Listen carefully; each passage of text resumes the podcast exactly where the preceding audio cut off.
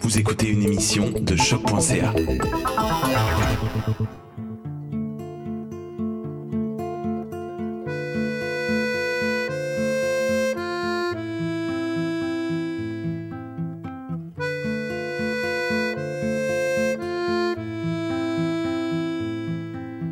Bonsoir, chers auditeurs. Bienvenue à Testimonium en direct ou les témoignages de Lars Moriendi en confinement.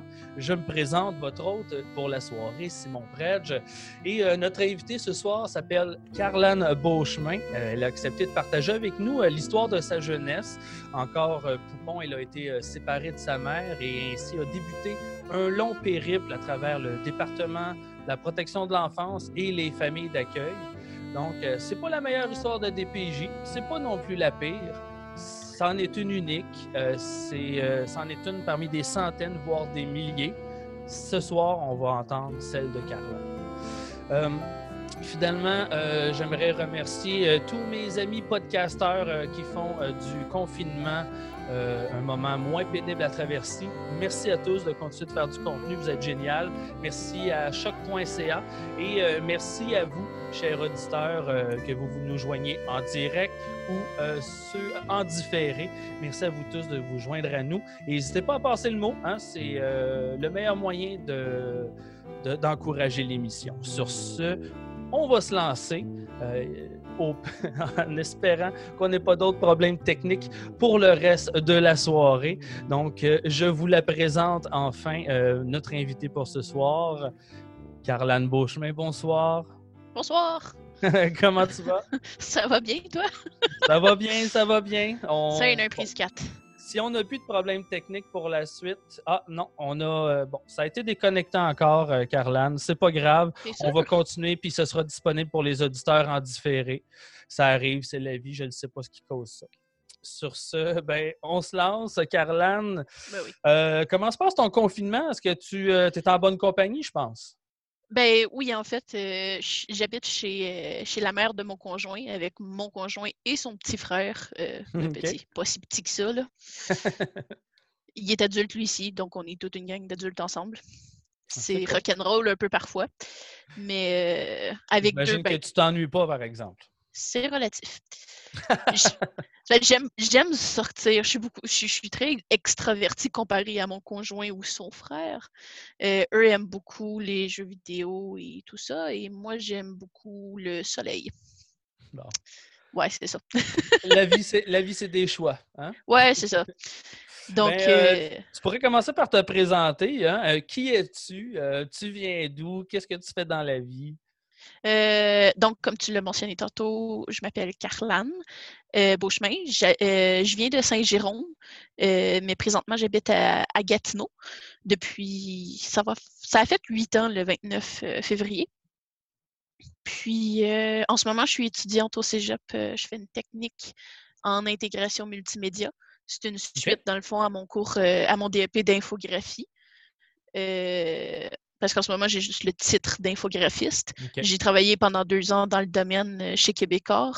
Puis euh, ensuite, euh, ben, ils ont fait des coupures de poste, j'ai perdu mon emploi. Puis là, ils demandaient tout comme une base en web, mais je ne l'avais pas, cette base-là. la technique m'offre ce, cette opportunité-là d'aller apprendre comme tout ce qui est programmation. J'aime vraiment ça. Ah, c'est cool. J'ai commencé en septembre, mais il me reste encore deux ans. Là. oh oui, euh, ça, va prendre un temps, mais euh, je suis sûr que tu ne regretteras pas ton move. Non, non, non, je, pense pas. Surtout qu'on a des belles agences ici à, Gatineau. Ah, euh, il y en a quelques-unes que je vise plus que d'autres, mais ben, on te souhaite tout le succès du monde. Merci. ben, euh, donc, là, on va reculer loin, loin dans ton passé. J'aimerais savoir, on commence avec la base. À quel âge as-tu été dans ta première famille d'accueil, finalement? J'avais huit mois. Oui, huit mois, dans le fond. Oui, c'est relativement jeune. Euh, oui. Euh, qu'est-ce qu'on reprochait à ta mère, en fait? Euh, ben dans Parce le fond, que là, peut-être tu pourrais nous présenter la, situation familiale à ouais. Dans le fond, moi, quand je suis née, déjà, je suis née prématurée. Je suis née à 32 semaines plutôt que entre 37 et 40. Puis, euh, ma mère avait seulement 17 ans. Euh, mon père avait six ans de plus qu'elle, mais lui non plus. Comme aucun des deux n'était apte à s'occuper d'un enfant à ce moment-là. Euh, juste pour donner une, simple idée de, la situation, euh, habituellement pour les bébés qui ne sont pas allaités et qui, utilisaient des cannes de lait à ce moment-là, un bébé devait avoir, c'était une canne de lait pour une canne d'eau et moi, il y allait de euh, une canne de lait pour deux à trois cannes d'eau ce qui n'était pas suffisant pour mon développement. J'étais sous-alimentée. Puis, euh, c'était juste comme une chaîne, une chaîne d'événements qui est arrivée que c'était incontournable. J'allais devoir être placée en famille d'accueil aussi jeune que l'âge de 8 mois. Mais, mais je veux dire, qui s'en est plaint? C'est proche à elle? Comment ça s'est passé? C'est juste des oui-dire que j'ai dans la famille. Il y en a certains que je sais qui ont fait une plainte, qui ont mentionné comme tout ce qu'ils avaient vu. Au sein, de, la famille, euh, au sein de la famille. Il y a une fois où j'ai été placée où c'est mon père qui a appelé pour nous faire placer. Euh, j'avais une petite sœur à ce moment-là qui est décédée euh, en famille d'accueil pendant qu'on était ensemble. J'avais un an et demi et elle avait quatre mois. Mmh. Euh, ils ont dit que c'était le syndrome du berceau, mais il y a des circonstances. La petite était malade, euh, ma mère s'en était vraiment pas bien occupée. Euh, la petite était restée jusqu'à une semaine dans la même couche. C'était vraiment comme. C'est terrible. Puis, ouais, fait c'est. Mes parents n'étaient pas aptes à s'occuper d'un enfant. Encore moins de deux, trois. Puis là, on est rendu. si je compte ma petite sœur qui est décédée, on, on serait neuf. Là. OK, OK. Mais là, j'imagine, hein, à huit mois, tu n'as pas vraiment de souvenir de cette époque-là. Non, pas tant. Euh, Mais euh, disons, euh, avant l'âge de quatre ans, combien de familles d'accueil est-ce que tu as fait? Trois. Trois familles d'accueil avant quatre ans? Dont une que je suis revenue souvent. Puis, mais elle, elle, en plus d'être revenue souvent, je suis allée après quatre ans. OK. Donc, je pense, par il, me semble, ouais, il me semble que la dernière fois que je suis allée chez elle, j'avais 5 ou 6 ans. OK, OK. Mais est-ce que tu sais quelles, euh, quelles, étaient les procédures qui étaient faites avec ta mère à cette époque-là? Tu n'étais pas consciente à cette époque-là, mais est-ce que tu ben, C'est pas que, que j'étais pas consciente, c'est que j'avais pas les informations qu'on me donnait parce que très jeune, j'ai appris, j'ai appris à être adulte beaucoup trop tôt. Comme à 6 ans, comme je donne cet âge-là parce que c'est l'âge que j'avais quand j'ai commencé vraiment à m'occuper de mes frères et de mes sœurs, à six ans, je savais déjà préparer le lait d'un bébé. Je savais déjà changer les couches de ma sœur. Euh, c'est moi qui s'occupais d'elle pendant que ma mère pouvait aller magasiner au centre d'achat en face de la maison, puis elle pouvait partir trois, quatre heures de fil. Euh, donc, c'est juste, j'étais pas au courant des trucs. C'est pas que j'étais pas consciente que je comprenais pas parce que je comprenais très bien la situation. Je savais que ce qui se passait, c'était pas normal. Mais je veux savoir, dans le fond, est-ce que, je veux dire, j'aimerais connaître le processus des débuts. On pourra parler plus longuement des détails après, mais parce qu'on ne fait pas juste enlever de ta mère puis on te met dans une famille. Comment ça se passe? Parce que là, tu as fait trois familles. Est-ce que tu retournais chez ta mère? Ça ne fonctionnait pas? On repartait? Oui, c'est exactement ça. Ben, dans le fond, ce qui se passe, c'est que quand tu es en famille d'accueil, aussitôt qu'ils voient, en premier, ils vont demander, avant de te placer en famille d'accueil, ils vont demander à un membre de la famille s'ils peuvent te prendre, s'ils peuvent prendre l'enfant, dans le fond. Euh, moi, il n'y avait personne de disponible. Donc, ils m'ont mise en famille d'accueil et c'est ce qui est arrivé euh, dans le fond, ils ont juste placé tous les enfants qu'ils avaient à placer en famille d'accueil euh, au lieu de demander à un membre de la famille, parce que s'il n'y avait pas de place pour la plus, pour la plus vieille, ben, c'est clair qu'ils n'auront pas de place pour les 6, 7, 8 enfants. Là. Donc, euh, c'est ça. c'est où qu'on était? Excuse. ah, ben, je, me, questionnais sur le processus des débuts. Ah oui, c'est ça. C'est ça. Donc, ensuite, quand ils voient qu'il n'y a personne, là, ils placent l'enfant en famille d'accueil pendant X nombre de temps. S'il voit que le parent, l'est ou le parent a fait des, euh, euh, des progrès, on va dire, c'est-à-dire avoir euh, un emploi stable, une place stable, des bonnes relations. il, semble, il semble que ma mère ait réussi pendant quelques mois entre chaque famille d'accueil à accomplir tout ça. Fait que c'était la raison pourquoi été envoyée à chaque fois. Puis finalement, ben, quand j'ai quand est, arrivé l'âge de 8 ans, ben là, non, ça a pu marcher. Euh, on n'a plus de, de retour comme ça. OK. OK, c'est à partir de 8 ans que ça, ils ont compris que ça ne se passerait pas. Ben, ils se sont essayés, puis la seule raison pourquoi ça n'a pas fonctionné, c'est parce que j'ai choisi délibérément de euh, d'arrêter tout avec ma mère. Oui, OK, OK. Mais ça, on, ben, va l'expliquer plus tard. Oui, c'est ça, c'est. Plus loin dans la chronologie. Il n'y a pas de problème. Mais en fait, on pourrait commencer comme ça tranquillement. Comment ça se passe à partir de l'âge de 4 ans, disons? C'est quoi tes souvenirs des familles chez qui tu as été? Je dois t'avouer que les, euh, ça, va être, ça va paraître bizarre, mais mon premier premier souvenir de, ma famille, de mes familles d'accueil, c'est la nuit de la mort de ma petite sœur. J'avais juste un an et ah, demi et je me souviens de cette nuit-là. Je me souviens d'avoir vu la, madame rentrer dans, dans la chambre parce qu'on partageait, on partageait une chambre, euh, la petite puis moi. Puis je, la je me souviens de l'avoir vue pleurer par-dessus la basinette de la petite. Mmh. Euh, comme je me souviens comment est-ce qu'elle était habillée, je me souviens d'avoir comme c'est bizarre, c'est bizarre parce que dans ma tête c'était comme ferme la lumière parce qu'elle avait allumé la lumière, ce qui m'avait réveillée. Puis c'est juste de la voir parce que dans le fond comme il y avait le mur, il y avait un autre mur, moi j'étais couchée là, puis elle elle était couchée là, puis c'est ça, c'est de voir la dame entrer en pleurant parce que la petite était décédée. Mmh. Donc, ça, c'est le premier souvenir euh, en famille d'accueil que j'ai. Ensuite, euh, mais ça, c'était dans ma. Euh, elle est décédée dans la deuxième famille que j'ai faite. elle avait fait un séjour aussi dans la première, mais ça a été. ça n'a pas été long. Puis, la, la, ensuite, mon, mon, souvenir le plus récent, le, plus, le plus vieux, excuse, ce serait dans la troisième famille d'accueil où j'ai vraiment beaucoup de des beaux souvenirs là-bas. Euh, je me souviens d'avoir eu beaucoup de fun. Euh, la madame, je me souviens des instructions qu'elle me donnait. Comme, euh, elle pouvait, elle, me disait genre, qu'est-ce qu'il fait, comment je devais me laver. J'étais pas vieille, là, j'avais 3-4 ans. Mmh. c'est des souvenirs assez comme. C'est des souvenirs forts parce que c'est là que comme c'est là que la mémoire d'un enfant commence pour de vrai, tu sais. Puis, c'est de me souvenir comme j'étais heureuse à ce moment-là, dans cette famille-là. Moi, j'étais heureuse. J'adorais les, parents d'accueil que j'avais. Il y avait une fille biologique qui était beaucoup plus vieille. Elle était elle-même adulte. Euh, puis durant que pendant mon, séjour en famille d'accueil, le dernier, elle a eu un enfant. Euh, c'est drôle que je m'en souvienne parce que c'était en pleine nuit, puis, c'est ça, ouais. Puis euh, c'était c'est un, bon c'est des bons souvenirs avec avec cette famille là. La première, j'étais trop jeune. La deuxième, c'était ça. Puis euh, la troisième. La troisième, tu dis que tu es revenu souvent? Oui, je suis revenue souvent. Comme, comme je dis, dans, comme quand tu as demandé tantôt de le procéder, dans le fond, c'est que ma mère avait fait des progrès, ils m'ont renvoyé chez elle.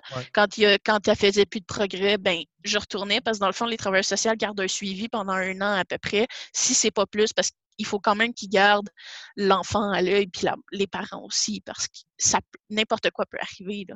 Euh, puis à un moment donné, quand ils ont, quand ils ont voulu me renvoyer en famille d'accueil là, ils n'ont pas pu parce que la famille d'accueil était pleine. J'étais je pouvais plus, juste plus aller là. Oui, ouais, ouais. Le timing n'y était pas. Moi, non, pas du tout, pas du tout. Comme, c'est quand si j'avais je sais pas si tu connais un peu Saint-Jérôme.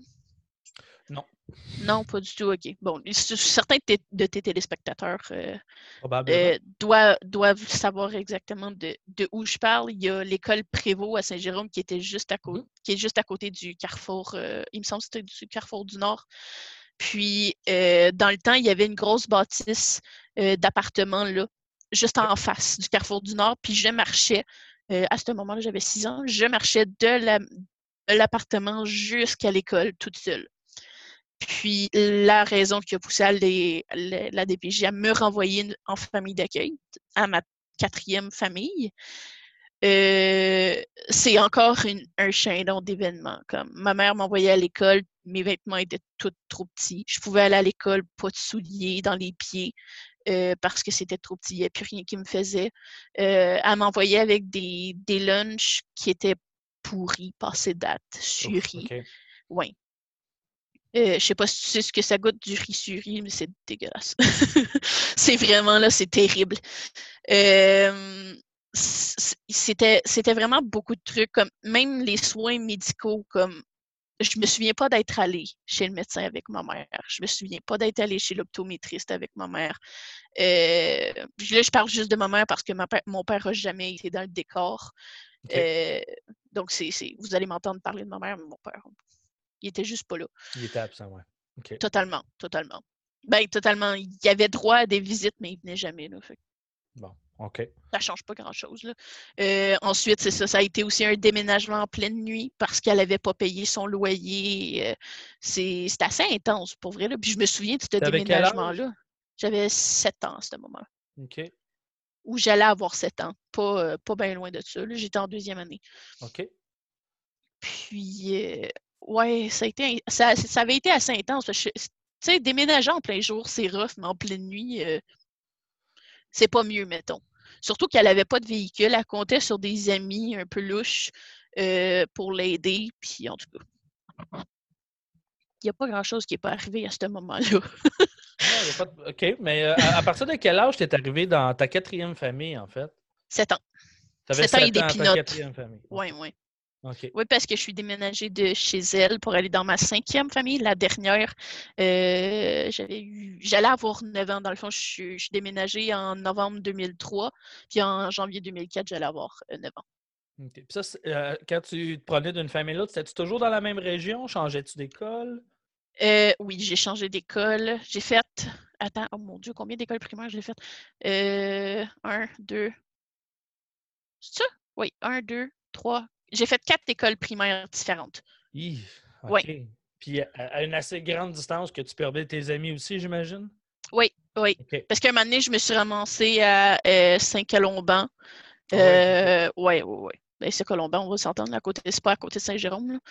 Euh... c'est une bonne distance. Oui, quand même. Euh, à Prévost. Ça, c'est ma dernière famille d'accueil.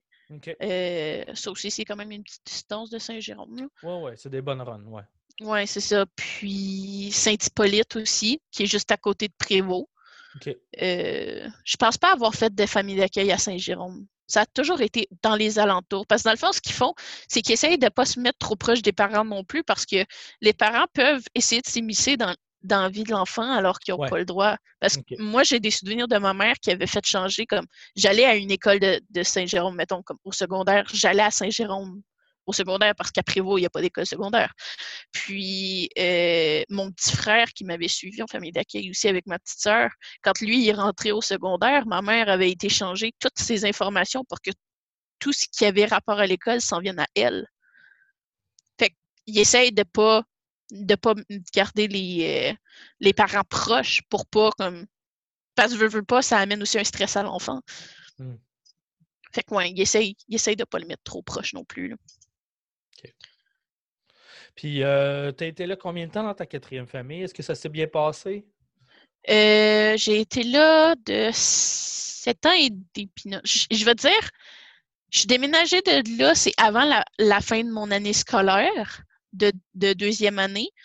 Euh, puis je suis arrivée à ma cinquième famille, j'avais huit ans et presque neuf ans. Fait que je suis restée là comme un an et un an et demi, on va dire.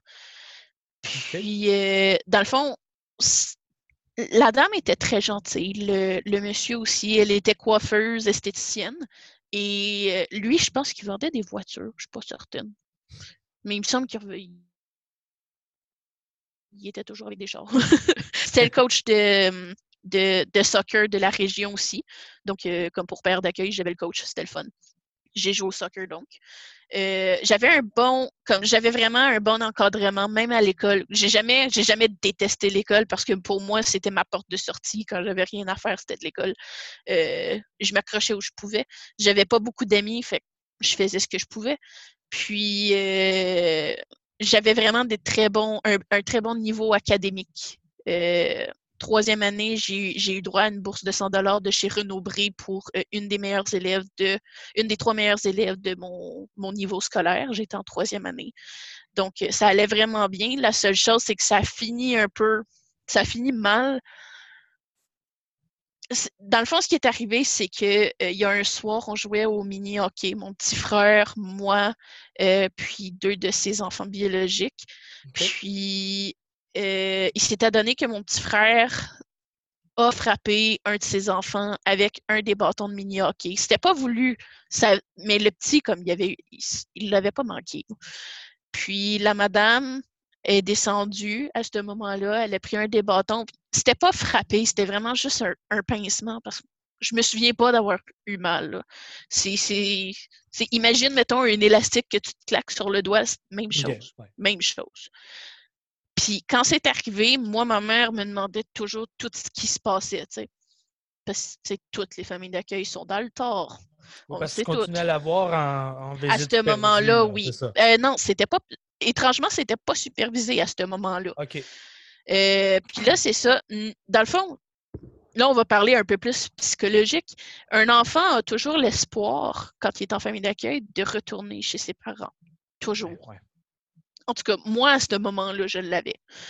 Euh, mon frère puis ma soeur aussi. Puis elle nous avait dit que si on lui disait tout ce qui se passait de mal là, on allait revenir chez elle. Parce que, dans le fond, on ne pourrait plus rester là. Hein. Il n'y avait pas de. Il y avait pas, elle, dans sa tête et dans la nôtre non plus, on n'avait pas la possibilité de retourner dans une autre famille. Et pourtant, c'est ce qui est arrivé. Est-ce que tu penses qu'elle se croyait là-dedans? Oh oui. Oh, Elle oui. pensait que ça, ça allait régler les affaires, que euh, la famille, c'est fini, donc vous allez revenir à la maison. Oui, oui, exactement. Donc, j'ai pas. Je pense pas avoir exagéré les faits. J'y ai expliqué ce qui s'était passé, mais ma mère était bonne pour exagérer les faits. Hmm. Elle en a profité parce que c'est Elle, elle en a. oui, exactement. Parce que il y a tellement de trucs, comme elle avait fait des plaintes pour, sur une, la dernière famille d'accueil. Ça aussi, je vais te revenir avec ça plus tard. Puis c'était ridicule là, pour des trucs qui n'étaient même pas arrivés. C'était. Elle prenait tout pour acquis, puis c'était, fou. Je veux dire, comme je l'ai dit souvent, moi, la DPJ m'a sauvé. Puis je le dirai jamais assez souvent, je veux dire. Il y, a des, il y a du bon, il y a du mauvais. Je veux dire, j'en ai eu du mauvais. J'en ai eu. Mais ça peut pas être pire que ce que j'ai vécu avec ma mère. Mais là, donc, on te sort de cette famille-là parce que le, la plainte de ta mère fonctionne. Comment ça se passe? Euh, dans le fond, c'est au mois de novembre 2003. Euh, la travailleuse sociale euh, est venue nous chercher. moi en premier, suivi de ma petite sœur. est venue nous chercher à l'école. On est allé au, département de, la DPJ de Saint-Jérôme.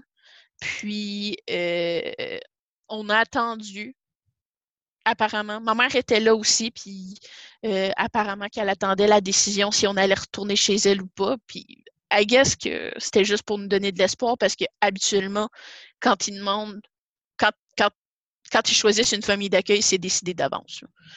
Puis, euh, c'est ça, c'était un vendredi.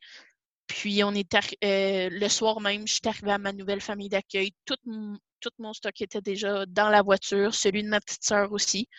Euh, puis on est arrivé, c'était le soir, c'était l'heure du souper, puis euh, une belle grosse maison à Prévost. Euh, dans un... Je dis c'est un trou perdu parce qu'il n'y a personne qui voyait jamais la maison. Il y avait tellement d'arbres que, comme on habitait en côte, puis il y avait tellement d'arbres qu'on ne voyait pas du tout la maison en été. Puis en hiver, la seule chose qui faisait qu'on voyait la maison, c'était les lumières. Sais. c'était vraiment comme. C'était en campagne, vraiment en campagne. Ça avait été vraiment le fun. C'est cool. Ça, euh, dans le fond, c'est la dernière famille que tu as, été, là. Oui, ma dernière famille permanente. OK. Puis à cette époque-là, est-ce que tu vois encore ta mère en visite? Euh, oui, mais ça n'a pas après duré la transition, là. Oui. Ça n'a pas duré longtemps. Oui, parce que c'est toi qui as décidé que tu voulais plus la voir, c'est ça? Exactement, exactement. Comment ça s'est passé? En fait, qu'est-ce qui a euh, causé, euh, motivé ta décision? Puis comment ça s'est passé? Est-ce que ta mère l'a bien pris? Quel souvenir? Je ne sais pas si elle l'a bien pris parce que ça faisait un moment que je lui parlais plus. Euh, moi, la raison pourquoi j'ai arrêté de lui parler, c'est que j'étais malade tout le temps. Quand je suis stressée, je fais des feux sauvages. Je peux en faire jusqu'à cinq, ça même lève en même temps. Hmm ça pique. Puis quand à ce moment-là, euh, à Breva, puis toutes ces petites affaires-là, ça n'existait pas.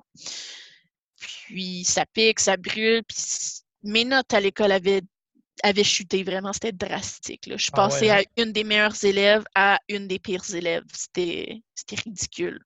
Puis c'est ça, comme j'attrapais littéralement n'importe quoi qui passait. Otite, euh, gastro, gastro trois fois dans mes années. Ça se Wow, peut-tu? Oui, ça se peut, je l'ai eu. Euh, En gros, ton- c'est comme si ton corps était devenu super faible. Exactement, exactement. Il a réagi au stress. Puis Ouais, du ça. moment que j'ai arrêté de voir ma mère, j'ai plus eu de stress. Aucun. J'ai plus eu de feu sauvage, sauf si j'étais en période d'examen. Euh, j'étais pas malade autre que habituel là, pour un enfant. Hmm. Euh, j'étais bien. J'étais bien. Malgré comme tout ce qui pouvait se passer en famille d'accueil ou quoi que ce soit, j'étais beaucoup mieux sans les contacts que je que j'avais avec ma mère. Mais là, donc, comment ça fonctionne, demander à ne plus voir ta mère? Comment tu fais ça? Comment ça Ben, en fait, moi, j'ai fait la demande à ma travailleuse sociale, puis elle, elle a fait les démarches pour qu'on puisse rencontrer, euh, dans le fond, l'avocat qui allait s'occuper du dossier. Puis, euh, peut-être une couple de semaines après, l'avocat a demandé à nous voir parce que mon frère et ma sœur, mon frère était venu nous rejoindre deux semaines après qu'on soit déménagé à la nouvelle famille d'accueil.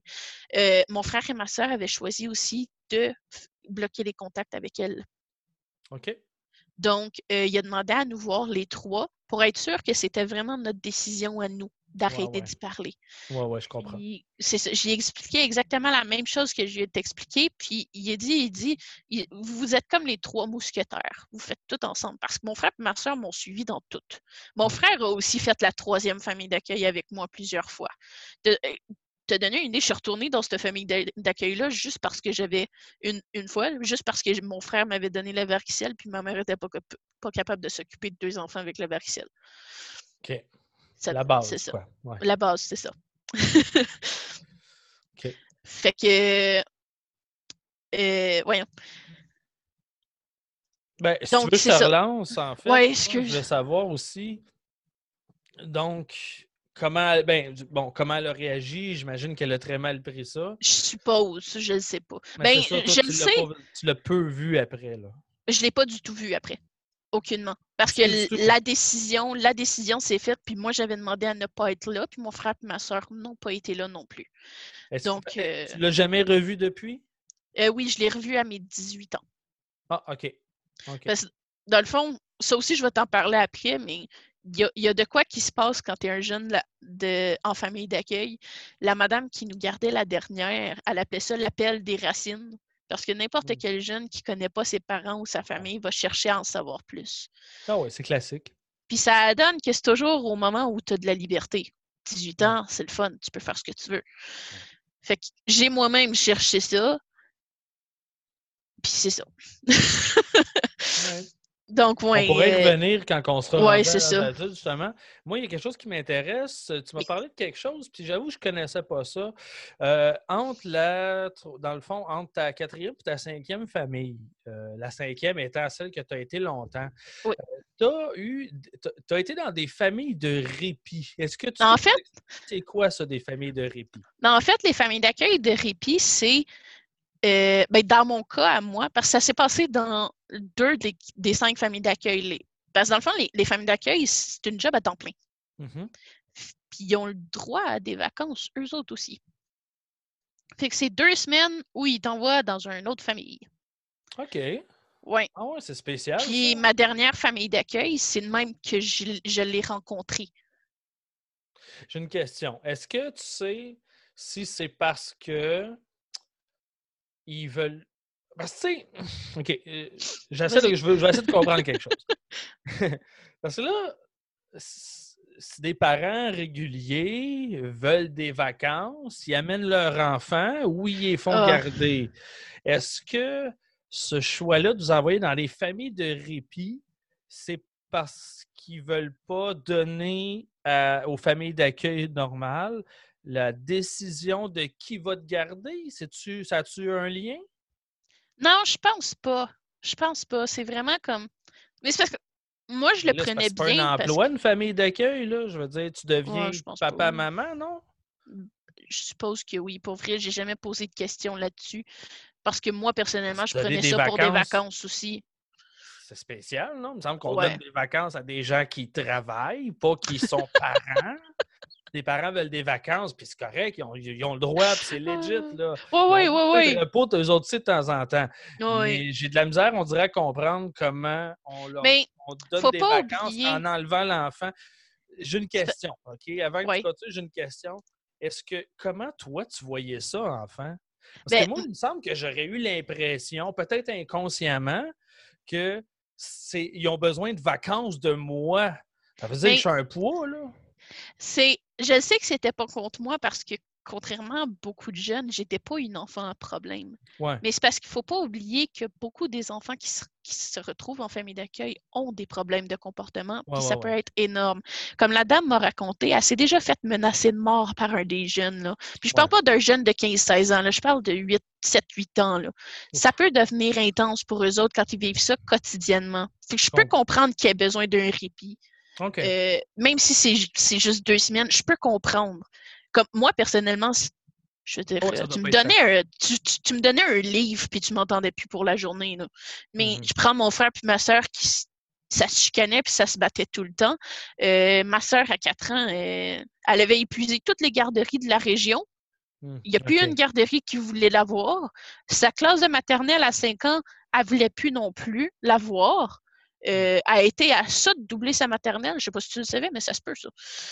Euh, oui, c'est ça. Mais OK, ben déjà, j'avoue que je Faut pas oublier. tu étais quelqu'un qui, qui, qui, était euh, à ton affaire, qui était calme, qui n'était pas dérangeante. Mais, oui, je peux comprendre qu'avec des cas plus lourds puis des cas lourds, il doit y en avoir beaucoup. Mais j'en ai vu, là. Comme on a une qui a fugué à un moment donné, t'es comme « wow ». Puis ça aussi, là, si tu ne deals pas ça, euh, tu ne pas avec ça comme avec un jeune qui vit mmh. chez ses parents. Là. Euh, un jeune qui est en famille, qui, en famille d'accueil, qui, qui, qui, fugue, ça amène la famille d'accueil dans le trouble aussi un moment donné, ils, ont besoin, ils ont besoin de répit. Puis moi, personnellement, je le prenais pas mal. J'ai toujours été de nature vraiment curieuse. Ben, J'aimais ça, voir ailleurs. Moi, toi, tu savais que tu n'avais rien à te reprocher. Fait que tu ben, pas ça, mal au final. Mais je le savais. Comme... Puis la madame apprenait ces deux semaines-là. Puis souvent, c'était pas, euh, c'était pas pour aller avoir du fun. C'était pour faire des rénovations. Okay. Un on est revenu, notre chambre était toute faite. Je pas. tu sais, elle va faire du camping, puis tu sais, comme euh, quand je suis arrivée chez elle, on était. Elle avait ses deux filles biologiques à elle qui habitaient chez elle. Là, nous autres, on arrive, puis il y en avait déjà trois autres en famille d'accueil en plus. Hmm. Fait que ça fait une trolley de monde, là. Oui, c'est vrai. Euh, toi qui as vu plusieurs familles d'accueil, est-ce qu'ils font tout ça? J'ai vu ça souvent. C'est peut-être une mauvaise impression, mais est-ce que c'est fréquent que les familles d'accueil accueillent beaucoup d'enfants ou en général, c'est un ou deux? Comme C'est quoi la moyenne ben que toi, tu as vu? C'est pas, c'est pas si fréquent que ça, parce que moi, dans les familles d'accueil que j'ai faites, c'est la seule qui en avait autant. Puis à la fin, on était juste mon frère puis moi, on n'a pas pris d'autres. OK. Donc, c'est pas ça. Comme l'autre, les familles d'accueil de répit que j'ai faites, il y en a une qui était famille d'accueil permanente pour un frère puis une sœur. C'est tout. Elle n'avait pas d'autres jeunes, puis moi, elle me recevait deux semaines l'été. C'est tout. Il y en a une autre, elle était famille d'accueil, puis à un moment donné, parce qu'il existe des familles d'accueil pour les jeunes, les jeunes normaux, mais il existe aussi une sorte de famille d'accueil pour euh, les jeunes avec euh, des, euh, des déficiences. Ah oui, OK. Oui, oui j'imagine. Elle est allée faire là. Ben oui, quand même, parce que c'est ça la, famille la première famille d'accueil de répit que j'ai faite. Euh, elle gardait une petite fille qui avait mon âge, mais qui avait l'âge mental d'un bébé. Ah oui, OK. Puis comme des fois, ça allait super bien, puis d'autres fois, elle régressait, puis comme elle mmh. avait un gros, un, gros, une grosse déficience. Puis elle faisait aussi des crises d'épilepsie à répétition. Là, comme des fois, on le savait que quand elle se tenait les poings comme ça, avec les pouces dans les poings, c'est qu'il y a une crise qui s'en venait. Puis si elle gardait de même, c'est parce que c'était crise par-dessus crise, par-dessus crise, par-dessus crise. C'était beaucoup, là. Puis là, c'est de l'avoir donné les médicaments à petite qui ne veut pas prendre les médicaments parce que ça goûte pas bon. Tu sais, ça demande beaucoup de travail. Mais puis c'est ça, elle a gardé juste cette petite-là, puis deux semaines, elle nous accueillait, mon frère, ma soeur et moi. OK. Mais ça ne l'empêchait pas de faire comme ses activités, même avec la petite. On allait, ah il y avait une petite foire. Euh, je ne sais pas s'ils font encore ça l'été, mais une petite foire l'été avec euh, la grande roue. C'était vraiment le fun. oui, il y, a ça dans beaucoup de municipalités, c'est vrai. Ah Donc, c'est ça. Puis, à un moment donné, parce qu'elle est partie vers la spécialité des, enfants avec les déficiences, euh, on n'est plus allé chez elle. On est allé vers une autre qui était à Saint-Colomban. OK. Saint-Colomban ou Saint-Antoine? En tout cas, c'est proche de l'école Saint-Stanislas euh, dans le bout de Saint-Jérôme-la-Fontaine. Puis, euh, mais elle, elle, gardait, elle était juste une famille d'accueil de répit ou d'urgence. C'est-à-dire qu'un jeune qui a besoin là, là d'une famille, elle est là. OK, OK. Est-ce que j'ai le nez qui pique, là? oh mon Dieu! Fait que, euh, ouais, c'est ça.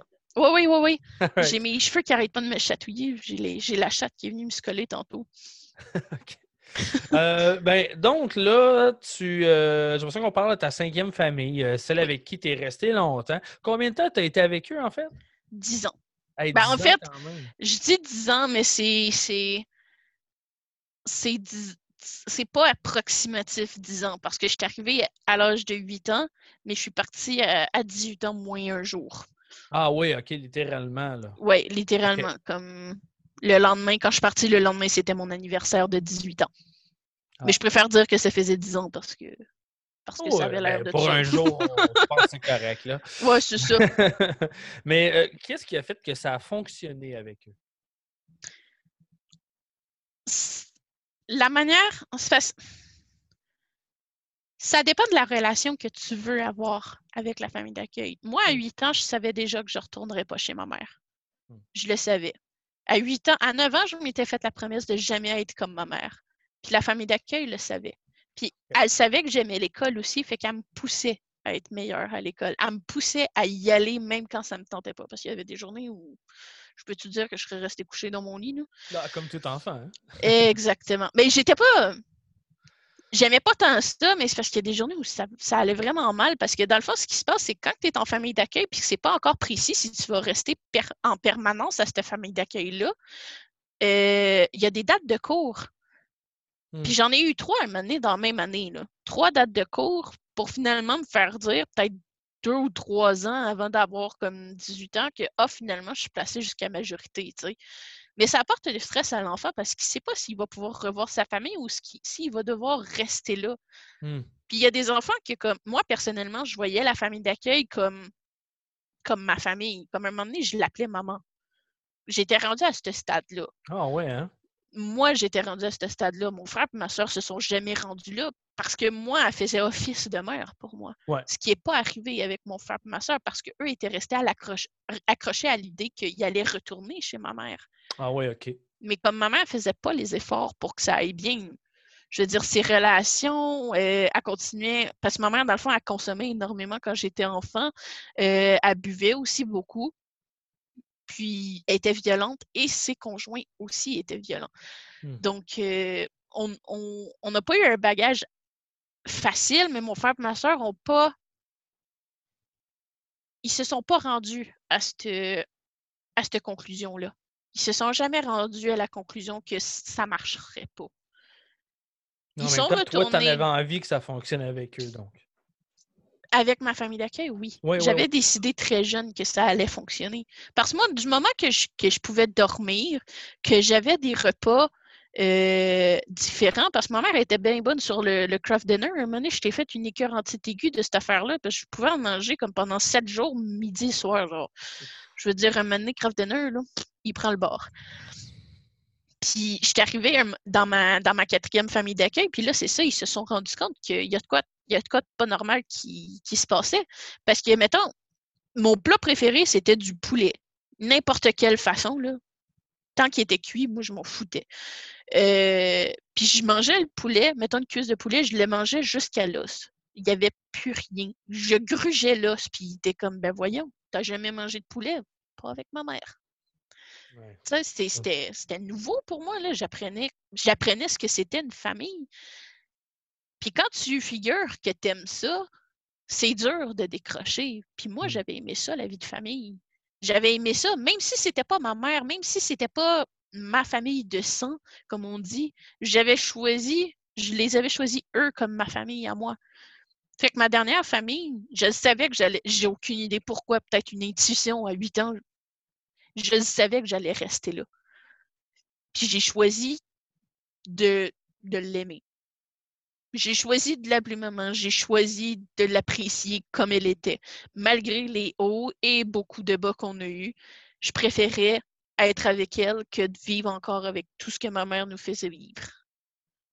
Quand même, hein? Est-ce qu'elle était, est était, très stricte? Comment ça se passe? Oh mon Dieu! Pour être stricte, ça, elle l'était énormément. Euh, non, mais j'avais besoin d'encadrement. Ouais, t'en avais tellement peu eu que là. Euh, ça me dérangeait. Ça te rapportait quelque chose au final. C'est sûr, ça, ça m'agaçait, ça m'agaçait. Il n'y a pas un enfant qui aime ça se faire, euh, se faire remettre en conséquence. Il n'y a pas un enfant qui aime ça se faire remettre à sa place. Mais ma mère ne le faisait pas. Mmh. Puis j'avais compris que ce qu'elle faisait, c'était pas pour me faire du mal. C'était pour m'aider. Puis un coup que je l'ai compris, ça a bien été, là. Puis là, comme. Comment t'expliques que tu comprenais ces choses-là à cet âge-là? Ben, je l'ai dit. te mets pas en doute, hein? J'ai l'impression que ça sonne comme si je te mettais en doute, mais c'est pas ça du non, tout. Non, non. Mais je l'ai dit plus beau, tôt. en fait. Je trouve ça super beau, mais euh, on dirait que ça me ramène à ce que quelque chose que tu as dit en début d'entrevue, c'est-à-dire j'ai été catapulté à l'âge adulte, Exactement. beaucoup trop jeune. Mais c'est ça, comme je dis, à 6 ans, je savais déjà faire tout. Comme j'aimais pas, j'aimais pas la, compagnie des enfants, je préférais la compagnie des adultes. C'était beaucoup plus intéressant ce qui se disait. Ah, ben euh, elle nous envoyait jouer dehors, je savais pas quoi faire, moi. Mais tu n'avais jamais connu vraiment ton ben, enfance, ben, finalement, c'est ça? Ben, c'est ça, j'ai jamais connu mon enfance parce que je suis partie de je suis bébé à occupe-toi de tes frères et de tes sœurs. Mmh. C'est drastique, là, du jour au lendemain, tu apprends tout. Mmh. C'est pour ça, je pense que c'est pour ça. C'est pour ça. Puis aujourd'hui, je suis rendu à un âge où je comprends exactement qu'est-ce qui me passait par la tête. à 8 ans, un moment donné, tu restes un peu quand même innocent. Euh, ben, mais je le savais. C'est un enfant. Là. Ben, c'est encore un comme à 8 ans, t'es encore un peu candide, tu sais. Oui, oui, oui, ben oui. Mais je dis pas innocent, genre, euh, genre comme il y a encore une, une, innocence d'enfant, tu sais. C'est ça, c'est ça. Que j'ai perdu assez rapidement, mais pas complètement. Comme j'avais encore des espoirs, j'avais encore comme. Ouais, c'était ça. Des espoirs. Est-ce que tu dirais, puis là, c'est sûr qu'à 8 ans, c'est difficile. je te parle aujourd'hui avec le recul. Ouais. Est-ce que tu dirais que tu euh, prenais tout ça en toi par désir de vivre, tout simplement? Est-ce que, est que tu t'en mettais, dans le fond, tu étais prête à vieillir très rapidement, à, accepter la moindre punition, puis le moindre changement qui arrivait dans ta vie? Non. Penses-tu que c'était juste un espèce d'instinct de survie du genre, hey, j'ai pas le choix, vaut mieux se caser? J'ai, je te dirais, non, j'ai pas eu le choix d'y aller. J'ai parce que c'est ça, soit ça ou virer comme ma mère, je l'ai dit. Hein. À 9 ans, je m'étais fait la promesse de ne pas virer comme elle. 9 ans, c'est jeune. Là. Moi, c'était de ne pas être comme elle. de ne pas être comme elle. Exactement. Ah ne pas avoir d'enfant à 17 ans, c'était de finir mon secondaire, c'était d'exceller dans tout ce que je faisais, c'était de ne pas toucher à l'alcool avant d'avoir 18 ans. Euh, je m'étais fait toutes sortes d'affaires. J'ai tout tenu mes promesses. J'ai pas touché à une goutte d'alcool avant 18 ans, j'ai pas couché avec aucun garçon avant 18 ans, euh, j'ai pas d'enfant, j'ai 25 ans aujourd'hui, j'ai toujours pas d'enfant et pas l'intention d'en avoir avant un moment. Euh, je m'étais fait plein de promesses que j'ai tenues, puis ça avait tout rapport au fait que je voulais pas être comme ma mère. Hmm. C'était, c'était mon souhait le plus gros. C'était. Tu sais, on, a tout un rêve dans la vie, puis moi, mon rêve, c'est ça, c'est de pas être comme ma mère. Celle l'est encore aujourd'hui, alors que j'ai 25 ans. Comme je la vois aller aujourd'hui, mes trois derniers petits frères sont, sont entrés en famille d'accueil pour la première fois. Euh, en octobre dernier. Les jumeaux ont 8 ans, puis le, plus vieux des trois a 10 ans. Euh, combien as-tu de frères et sœurs? Trop. Non, c'est pas ça la réponse. Hein? Hmm. ça dépend là, si euh, la, famille qui les met au monde a de la misère à les faire vivre. Oui, on peut se permettre de dire. Oui, mais juste du côté. Juste du côté de ma mère, en comptant celle qui est décédée, on serait neuf de ah, vivants. wow, OK. Est-ce qu'il a encore la garde de certains d'entre eux? Aucun. Wow, OK. Mais sur ces, sur euh, ben, sur les huit vivants qu'on est, il y en a cinq euh, ça? Non, on est quatre adultes. Il y en a une que je connais aucunement, je ne l'ai jamais vue. On s'est parlé une ou deux fois sur Internet, mais comme je sais absolument rien d'elle, autre que son prénom, son nom de famille, euh, je connais pas, je connais rien d'elle. Hmm. Euh, puis les trois derniers, ben, je les ai vus semi-grandir. Puis c'est ça, ces trois derniers-là sont rentrés en famille d'accueil, dont un qui est rendu à Huberdo. Euh, dans le fond, c'est un centre de jeunesse. c'est le centre de jeunesse pour les jeunes qui ont les plus gros problèmes. Comme quand tu ah dis euh, quand tu dis Ah, mon jeune est allé à Huberdo, c'est pas une bonne chose habituellement. Mmh. C'est ceux qui ont beaucoup de problèmes comme de violence, qui, ont besoin de beaucoup plus d'encadrement que les autres. OK. Puis là, pendant tout ce temps-là, toi, euh, j'imagine que. Parce que. Puis là, je dis j'imagine. En fait, j'en sais rien, c'est à toi de me le dire, mais euh, c'est comme un peu connu que c'est une problématique au sein du département de la protection de la jeunesse. Euh, j'imagine que tu n'as pas eu le même travailleur social toute, toute ta jeunesse non Non, non, aucunement. Euh, il y a un texte que j'avais écrit euh, il y a peut-être deux ou trois ans. Puis j'explique comment on est venu me chercher pour aller dans ma quatrième famille d'accueil. Hmm. J'explique ce qui s'était passé de ma vision d'enfant de 7 ans. Puis c'est assez poignant comme texte pour vrai. Mais c'est vraiment comme j'ai été, j'ai été euh, sur le go. Je suis juste allée avec, euh, avec la vibe, comment je me sentais. Puis à ce moment-là, j'avais un travailleur social. lui, il est resté quand même longtemps. Puis après ça, quand je suis rentrée à l'autre famille d'accueil, la dernière, j'en ai eu une autre. Puis je pense, si j'en ai pas eu un par année de différents, j'en ai pas eu un seul. Puis il y a une année où c'est ça, j'en ai eu genre quatre différentes. Hein. Mais c'est parce que il y en a une que j'ai fait renvoyer du dossier parce qu'elle me lâchait pas. J'avais fait mettre l'interdit de contact, puis elle était restée. Elle voulait que je reprenne contact avec ma mère. Ça faisait un an que j'avais arrêté. J'étais comme non, je veux pas. Moi, dans la vie, je me fâche pas. Je veux dire, habituellement, quand je suis fâchée, c'est un peu. Euh, c'est un peu euh, c'est un peu bizarre comme réaction, mais quand je suis fâchée, je vais dans une pièce, je m'assieds au milieu puis je pleure. C'est de même depuis que j'ai comme 4-5 ans. Puis je me suis fâchée contre elle. J'ai crié contre elle parce qu'elle me lâchait pas. Puis à ce moment-là, euh, la, fille, une des deux filles biologiques de, la dame qui nous gardait habitait dans le sous-sol. On y avait fait un, bachelor, puis c'était pas encore isolé. Fait qu'elle avait entendu la conversation, mais plus les cris. Puis elle est montée pour y dire comme arrête, elle t'a dit non, c'est non. Puis j'ai fait une plainte euh, au département euh, parce que je voulais plus l'avoir comme travailleur social. Puis la semaine d'après, elle n'était plus là. OK. C'est ça aussi la différence. Ça, je t'en ai parlé un, un, autre moment donné. Il y a une grosse différence entre Saint-Jérôme et l'Outaouais. Ben oui, parce que c'est ça, chaque région a ses bureaux. C'est ça. Parce que moi, je suis arrivée ici à Gatineau, j'étais encore en famille d'accueil. Parce que j'avais le choix entre déménager avec ma famille d'accueil à Gatineau ou rester à Saint-Jérôme puis avoir une autre famille. Mais mmh. sais-tu, euh, une autre famille pour six mois, faire une sixième famille, ça me tentait autant qu'un coup de pelle d'en face, fait que j'ai décidé de suivre je veux dire, on se connaissait bien, puis ça me tentait pas de recommencer à zéro avec une nouvelle famille encore. Là, je veux dire, je trouvais ça un peu ridicule. Fait que j'ai choisi de, de suivre. Puis quand je suis arrivée ici à, Gatineau, c'est fou comment que la différence était notable parce que le travailleur social, il n'est pas là pour le parent, il est là pour écouter le jeune, ce qu'il veut, ce qu'il a besoin. Alors qu'à Saint-Jean, c'est les parents qui écoutent. Les enfants, ils... excusez, là, mais j'ai eu des travailleurs sociaux que oui, c'était vraiment le fun. ici à Gatineau, c'était fou. Là. Mon frère, il y a eu comme, je pense, deux, deux ou trois travailleurs sociaux après que je sois partie de, ma famille d'accueil. Puis ça a été.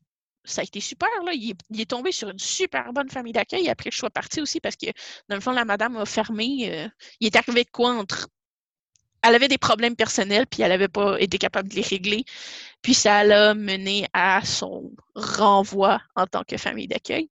Puis mon frère est allé dans une famille d'accueil euh, euh, dans la région de l'Outaouais, puis il est tombé sur une super bonne famille. Je veux dire, j'avais jamais vu ça. Puis l'aide ici qu'il y a pour les jeunes n'est pas la même que dans les Laurentides. Parce qu'ici, ils, ont un, ont un programme, je ne me souviens pas comment, comment est-ce qu'il s'appelle. Moi, j'étais plus éligible parce que j'avais 17 ans, puis ça se faisait de, l'âge de 15 à 17 ans. c'est un programme qui te montre à faire des budgets, qui te montre à cuisiner, qui te montre à vivre en appartement, en appartement supervisé au début. Euh, il te montre comme ils te montrent tellement de trucs, tes recherches de logement, recherches d'emploi, ils sont là pour t'aider. Ils sont là pour faire en sorte que tu réussis. Alors qu'à Saint-Giron, quand j'en ai parlé au travailleur social, parce que j'avais un travailleur social ici à Gatineau, mais parce que je venais de Saint-Giron, j'en avais un là-bas. Puis lui, il faisait le chemin jusqu'à Gatineau. J'ai été chanceuse parce que lui aussi, il était correct. Puis quand j'y en ai parlé, puis il dit, il dit, bien, on a ça à Saint-Giron. Mais pourquoi? Moi, j'ai j'en ai pas entendu parler. Ça devrait être offert à toutes les jeunes. Ben oui. Mais il dit, ben, on pensait pas que tu en aurais besoin. Mais qui pense pas qu'un jeune n'a pas besoin d'aide en sortant à 18 ans d'une famille, d'une famille d'accueil? Je veux dire, tu as 18 ans, tu te ramasses dans la rue. La plupart des jeunes, là, une famille d'accueil, là, ça peut décider que ça met le jeune à la porte du jour au lendemain avec tes sacs. C'est même pas des pas des boîtes là, que tu repars. Là. Ils, te, sortent dehors avec des sacs de vidange. Oui, parce que dès que tu pognes 18 ans, ils sont pas obligés de t'aider, c'est ça? Il n'y a, y a Exactement. À partir de 18 ans, il n'y a plus aucune obligation. Là. Comme moi, c'est ça qui est arrivé quand j'ai eu, euh, juste avant que j'aie 18 ans, peut-être un mois avant, euh, la madame elle voulait que je me trouve un emploi tout de suite puis que je donne 500 pièces par mois à partir du moment que j'aurai 18 ans. Mais, mais attends avant d'aller là. Attends avant d'aller là. Je sais que tu t'en vas, puis je, vais attendre un peu. J'ai d'autres questions avant. Euh, je voulais savoir, euh, il, y a il, y a quelque chose que tu m'as raconté que j'ai trouvé fascinant, puis c'est comment tu as géré étrangement la, une nouvelle flamme euh, de ta la mère en famille d'accueil. Euh, j'aimerais ça que tu me racontes ça. J'ai adoré cette histoire-là. Euh, comment, justement, la gérance de la travailleuse sociale est en train de causer euh, des problèmes, finalement, au sein de la famille d'accueil. Ah, tu parles de la, de, la, fois avec le conjoint? Oui. Oui. Oh mon Dieu, ça. Oui. Oh oui, j'ai trouvé ça C'est parce que dans le fond, la dame avec la dernière famille d'accueil, euh, avait pas de conjoint quand je suis arrivée. Ça mmh faisait deux ans que son mari était décédé. c'est elle qui s'était occupée de lui de A à Z. Il y avait eu un cancer, puis il est décédé dans la maison, puis elle était là quand il est décédé. C'est elle qui s'occupait de ses soins. Fait qu'elle avait, elle était veuve quand, euh, quand je suis arrivée depuis deux ans. Puis, à un moment donné, je pense que j'étais en secondaire 3 ou 4, elle s'est fait un conjoint, un nouveau conjoint. Il était super fin. Puis, la dame était très stricte. Puis, quand elle décidait que tu étais dans sa ligne de, tir, euh, tu n'avais pas la possibilité de te tasser. Euh, puis, quand lui est arrivé, c'était incroyable. Les changements étaient notables. Elle était plus douce. Elle était plus comme relax, ça faisait du bien. Puis à un moment donné. l'amour, hein? ben, c'est ça. Tu l'amour, euh, ça fait vivre bien des affaires, hein? Puis, ce gars-là, il y avait eu des accusations de violence envers une femme, puis finalement, c'était jamais arrivé. Puis ma travailleuse sociale s'était mis sur son dos à lui. Comme quoi, elle pourrait pas, ma, ma, famille d'accueil n'avait pas le droit de le, de le, ben, d'être avec. elle, elle, en tant que famille d'accueil, elle n'avait pas le droit de fréquenter quelqu'un qui avait un passé de violence. Exactement, exactement. Mais moi, tu sais, j'avais passé du temps avec, avec son, son nouveau conjoint. Il était super fin, pour vrai. Euh, il, était, il était là pour nous autres aussi. Il n'était pas juste là pour elle. Là. Il s'occupait de nous autres avec elle. Puis là, la travailleuse sociale avait ramassé tout plein d'affaires comme quoi il y aurait. Euh, il était là tous les jours à la maison. Euh, tellement plein de trucs que j'étais comme Ah! Puis à un moment donné, j'ai écrit à la, à, la patronne du département de Saint-Jérôme. Puis je dis, il y a des affaires qui se passent, c'est pas normal. Je dis, «Ah, ce monsieur-là, il est super gentil. Puis là, j'ai dit, j'ai écrit tout dans la lettre, dans le fond, ce qui s'était passé, ce qui était vrai, puis ce qui ne l'était pas. Puis j'ai quand même une bonne mémoire des événements. Puis à ce moment-là, je dis, déjà, il passe pas son temps à la maison, il est là trois jours semaine. Les autres jours, il travaille, puis il travaille à Saint-Jérôme. Je veux dire, S'il faut qu'il se tape le chemin à chaque fois, en plus, puis il y a des chiens qui doivent s'occuper, qui habitent pas à la maison. Puis, je veux dire, ces chiens-là ont besoin de. Ils ont besoin de quelqu'un quand même, tu sais. Puis je dis, je dis, ça marche pas. Je dis, c'est même. Le travail social agissait comme si c'était elle la big boss. Comme elle avait monté un dossier contre lui, puis j'écris à la, à, la, à la patronne du département de, de la jeunesse, puis je dis, je dis ça marche pas. moi, je vois des changements chez Sophie. Ben, elle s'appelait Sophie, la madame. Je vois des changements chez Sophie, puis ça fait du bien à tout le monde. Puis, il n'a jamais été violent avec personne. Il nous approche même pas. Il nous touche même pas. Je veux dire, je sais pas, je sais pas ce qui se passe, mais ça marche pas, là. Fait que là, on a, j'ai envoyé une lettre. Ben, j'avais choisi un beau papier, puis tout. puis c'est ça, j'ai envoyé une lettre puis, euh, pas longtemps après, elle voulait me rencontrer avec la travailleuse sociale, avec ma famille d'accueil. Euh, l'homme n'était pas là. Puis, ça a été une rencontre où je l'ai défendu lui. Puis, à la fin, c'est ça, la dame a dit, elle dit, toi, tu es une perle rare. Elle dit, si tous les enfants étaient comme toi, elle dit, ce serait le fun. Ce serait vraiment le fun parce qu'ils ne sont pas tous tranquilles comme je suis. en même temps, il faut admettre que je, l'ai dit tantôt, j'avais l'impression de te mettre en doute d'ailleurs. je je trouvais pas la, meilleure phrase pour poser la question, mais on va se le dire. Tu étais allumé, je pense, pour ton âge. Oui. Et l'admettre, à cet âge-là, j'aurais jamais remarqué le positif que cet homme-là aurait amené dans ma vie si j'avais été à ta place. Je le sais que avec, avec le bagage que j'ai, avec le tien, peut-être ça aurait été différent, mais avec mon bagage, j'aurais jamais vu ça à cet mm-hmm. âge-là. J'étais. J'étais un imbécile, on va se le dire. mais j'avais du temps pour observer, c'est ça la différence. Ah, c'est vrai. Ah, j'étais pas. J'étais pas comme les autres jeunes de mon âge. J'aimais pas sortir. Je veux dire, j'avais deux amis puis euh, je les voyais à l'école. Ouais.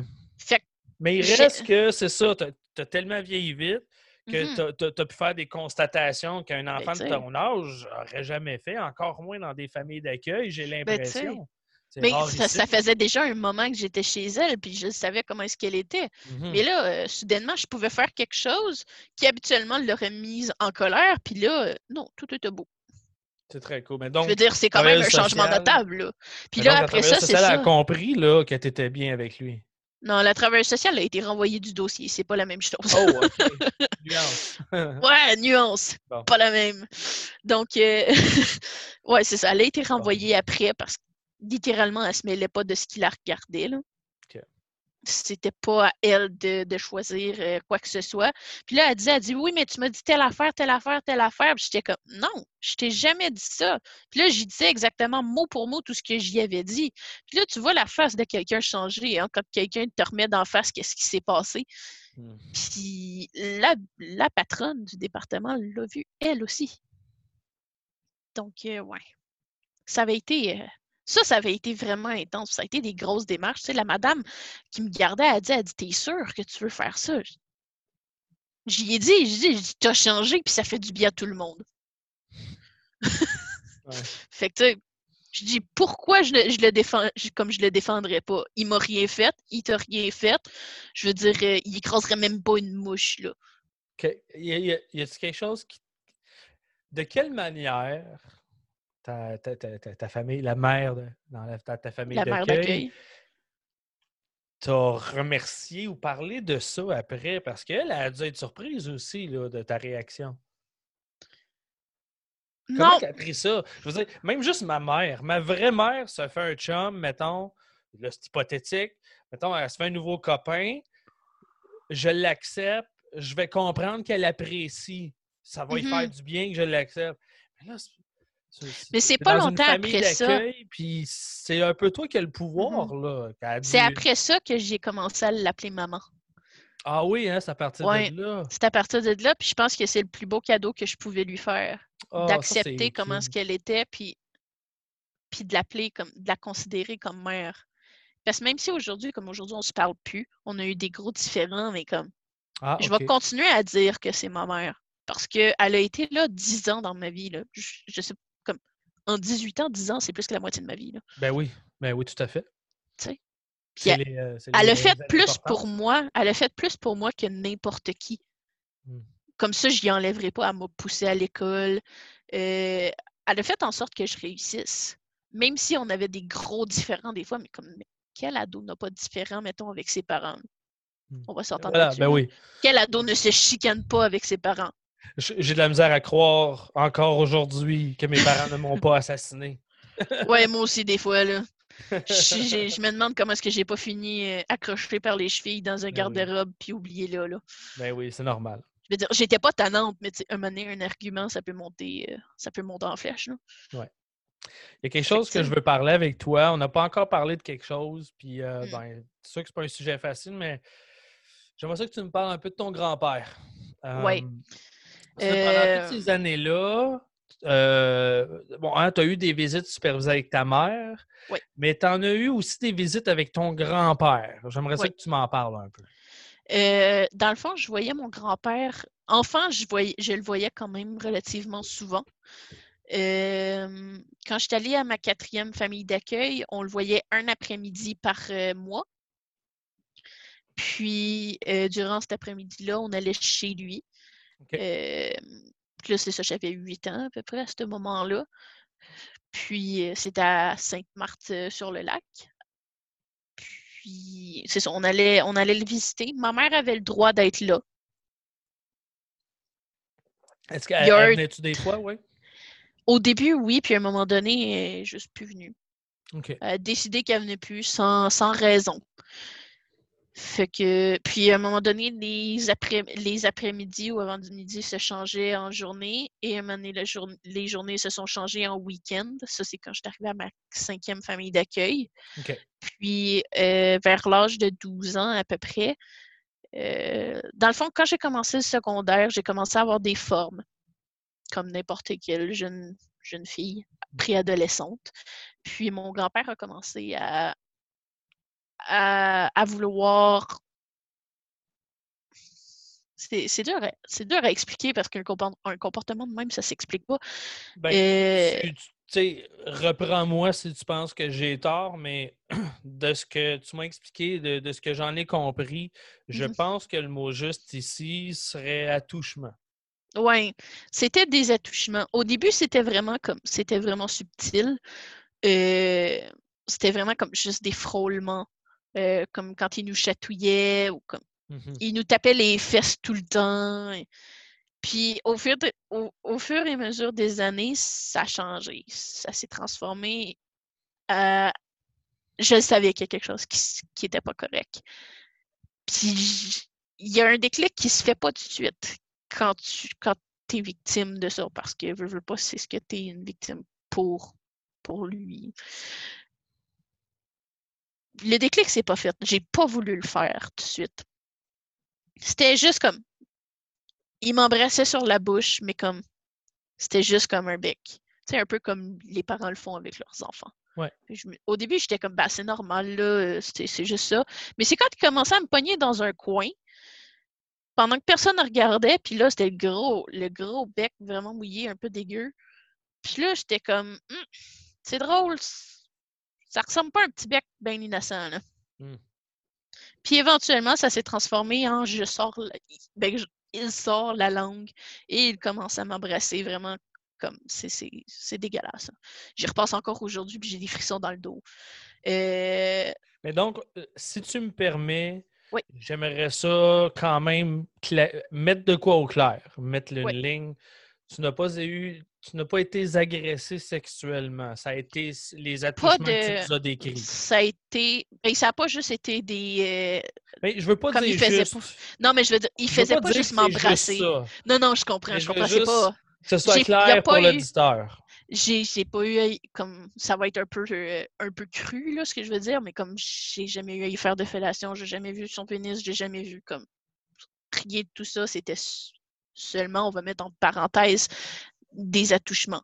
Mais c'est juste, ils sont Euh, pas moins déplacés, ils sont pas moins dé- Non, c'est ça. désagréables, c'est pas Ben, moins un crime. C'est pas juste c'est parce que ce que ce que les gens comprennent pas souvent, c'est qu'il y a il y a l'acte mais il y a tout ce qui entoure l'acte. Oui, oui, c'est ça. Parce que moi là, la manipulation qu'il y avait en arrière de ça. encore aujourd'hui, je m'en rends compte seulement comme dernièrement, il y a des trucs qu'il faisait, puis je sais comme, ça se peut-tu vraiment? Mais c'est parce que ça reste, c'est ça, des fois la ligne, pour certaines personnes, peut être difficile à définir, mm-hmm. mais ça reste une agression. Ben, c'est ça, tu sais. Euh, comme je me souviens à un moment donné. C'est une agression, c'est un viol. Ben, c'est ça. Mais je me souviens, à un moment donné, j'étais couchée dans. Ben, parce dans le fond, quand on allait euh, passer un week-end chez lui, il y avait un divan-lit euh, où moi je dormais. Puis à un moment donné, c'est ça, il est couché en cuillère avec moi. Mmh. C'est. Ouais, c'est ça. T'as compris? Puis maintenant, t'aimes-tu ça? Je suis comme, ben, je suis pas sûre, là. Je pense pas que ce soit la bonne. ce soit normal, Puis il dit, ben non, c'est correct comme. Ben mais qu'est-ce que tu veux que je fasse? Ben j'ai, à ce moment-là, j'ai comme 16 ans, hmm. puis il est pas mal plus fort que moi. Là. Il se promène avec une canne, mais il est fort. Je veux dire, il est mécanicien, il faut qu'il ait des bras pour être capable de, de, de trimballer ses pièces et tout. Là. Fait Les... Ben, continue, vas-y. Fait il, y avait eu tellement de comportements que comme je trouvais tellement étrange à chaque fois que je parlais, maintenant, je m'étais fait un nouveau, euh, un, un, un, un nouveau, euh, euh, un nouveau chum. En fait, c'est là je m'en allais. Je m'en allais dire. Les auditeurs vont trouver ma question étrange à ce moment-ci de l'entrevue, mais j'aimerais ça que tu me racontes comment tu as rencontré ton copain. Mais dans le processus, ils vont comprendre où on s'en ouais, c'est ça. Mais ben, dans le fond, j'ai rencontré mon copain, il s'appelle Louis-Philippe. j'ai rencontré Louis-Philippe en secondaire 5. Il n'est pas là ils m'ont laissé tranquille ce soir. ils ont décidé de rester en dans les airs, dans les c'est ça. Euh, donc, c'est ça. Il s'appelle Louis-Philippe. Je l'ai rencontré en secondaire 5 quand je suis déménagée à Gatineau. Euh, dans le fond, en, février, euh, ben plus en mars, là, parce qu'il y avait la semaine de relâche. en mars 2012, je l'ai rencontré. Et en juin 2012, toujours, je commençais à sortir avec. Donc, puis huit ans plus tard, ben, ça va faire huit ans au mois de juin. Là. Euh, je sors toujours avec, euh, tout va toujours oui, très toujours avec C'est hot, là, c'est cool. On est content pour toi, en tout cas. Merci. Puis la, la, la relation qu'on a est assez spéciale parce que Louis-Philippe est la première personne à qui j'ai dit ce qui s'était passé avec mon grand-père. Ouais, c'est ça, parce que tu as parlé de ça. Oui. Parce que dans le fond, il est arrivé de quoi en 2012, l'été l'été de 2012, j'étais allée en Gaspésie avec mon grand-père. Ça allait pas bien avec ma famille d'accueil, mais pas du tout. On se chicanait tout le temps. Euh, puis comme je dis, comme quand je suis en colère, je pleure. Quand je suis fâchée, je pleure. Quand je suis de bonne humeur, je pleure. Je pleure tout le temps, dans le fond. Je veux dire. Hein. Les hormones, c'est le fun. Puis...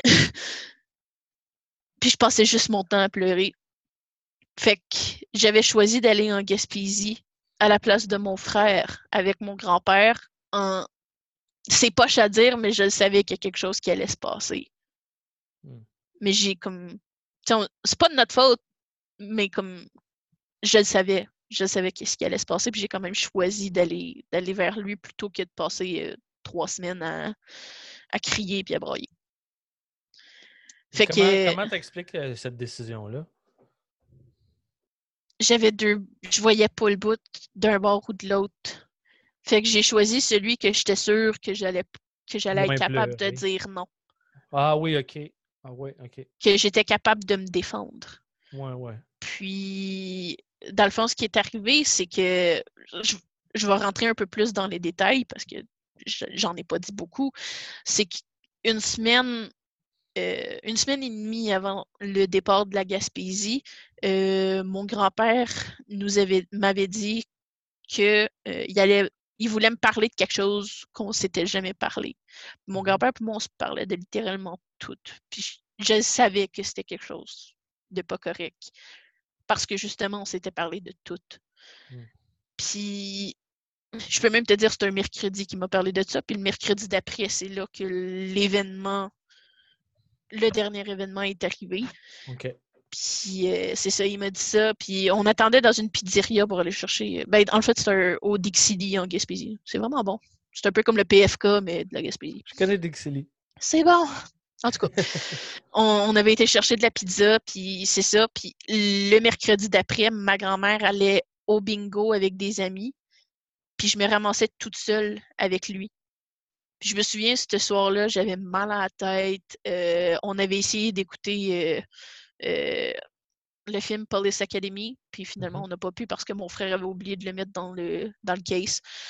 Euh, fait qu'on s'est, on s'est rabattu sur Bonne Cop, Bad Cop, puis Espion, Espion malgré lui.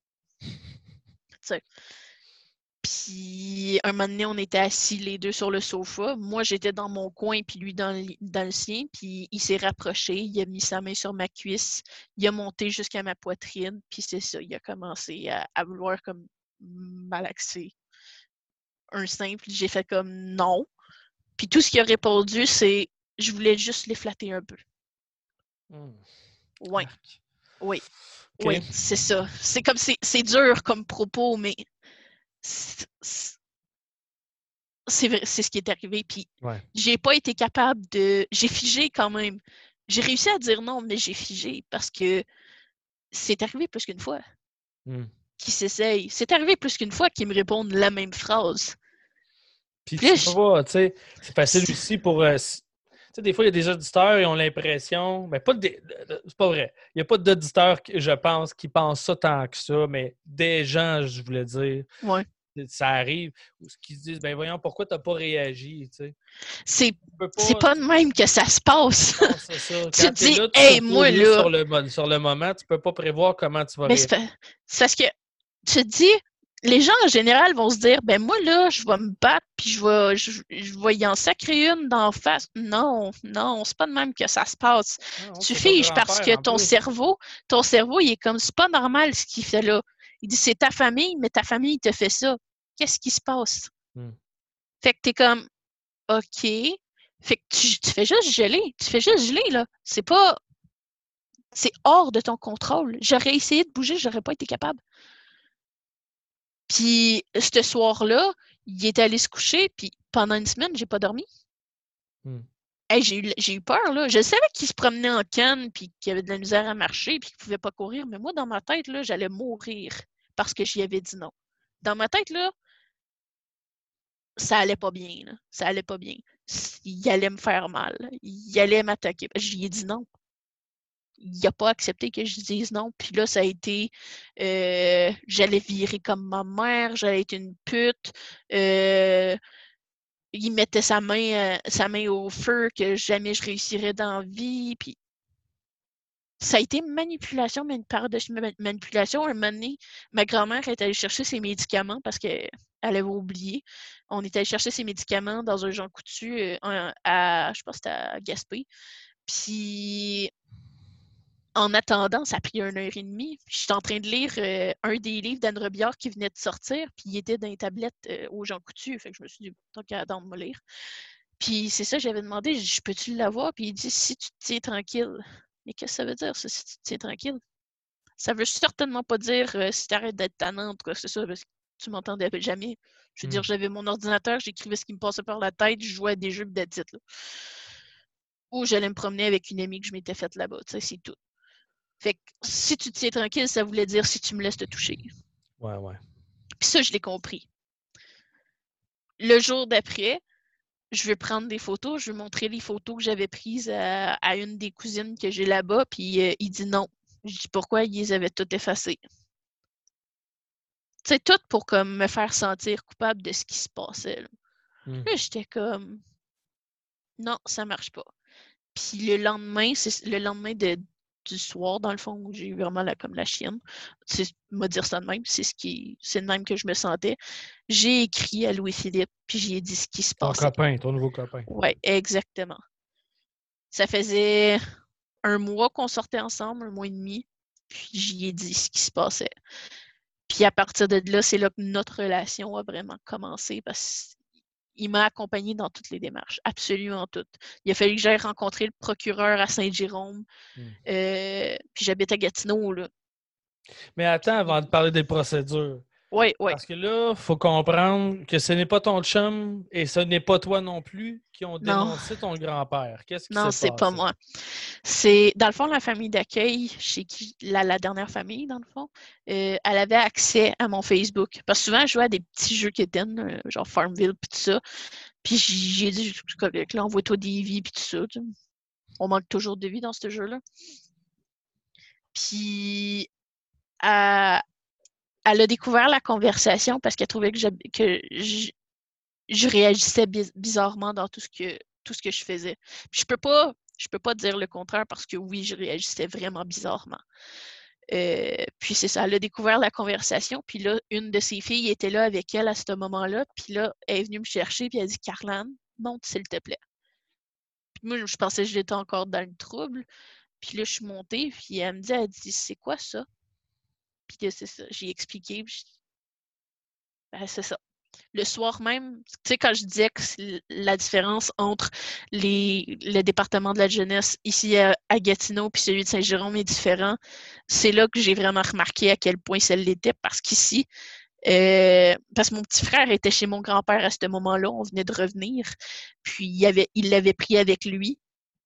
Je devais y retourner le, vendredi soir, puis finalement, ben, c'est pas arrivé. Le mardi, tout est arrivé. j'ai dénoncé. Puis c'est ça, le mardi soir, ils ont, appelé la DPJ. Ici, à Gatineau, c'était un code 1, c'est-à-dire urgent. Puis à Saint-Jérôme, ils ont mis ça un code 4, euh, c'est pas urgent, on s'en occupe pas de suite. Puis finalement, ben, euh, mon grand-père est, venu conduire mon frère ici à Gatineau le jeudi. Euh, puis le travailleur social, pour être sûr, le travailleur social d'ici à Gatineau, pour être sûr que je croise pas mon grand-père, il est venu me chercher pendant une heure, une heure et demie. Il m'a fait visiter les locaux. Euh, il m'a fait rencontrer des gens juste pour faire sûr que je ne le rencontrais pas. Donc, ouais, c'est la dame qui me gardait qui a découvert ce qui se passait. Puis, euh, bon, évidemment, il y a un processus, il y a eu sentence, il y a eu tout ça. Ouais. Là, aujourd'hui, ton grand-père, il est où? il habite à Québec. Il y, a, eu une sentence? Est-ce qu'il y a eu un procès? Euh, ben dans le fond, il y a eu les démarches qui se sont faites de 2012 euh, à 2016. Euh, dans le fond, ce qui s'est passé, c'est ça. J'ai rencontré le procureur. il y a eu une date de, de cours où j'étais censée témoigner. Puis le dix minutes avant le début où je devais témoigner, il a décidé qu'il plaidait coupable. Parce qu'à la base, il ne plaidait pas coupable. Il a accepté de plaider coupable cette journée-là.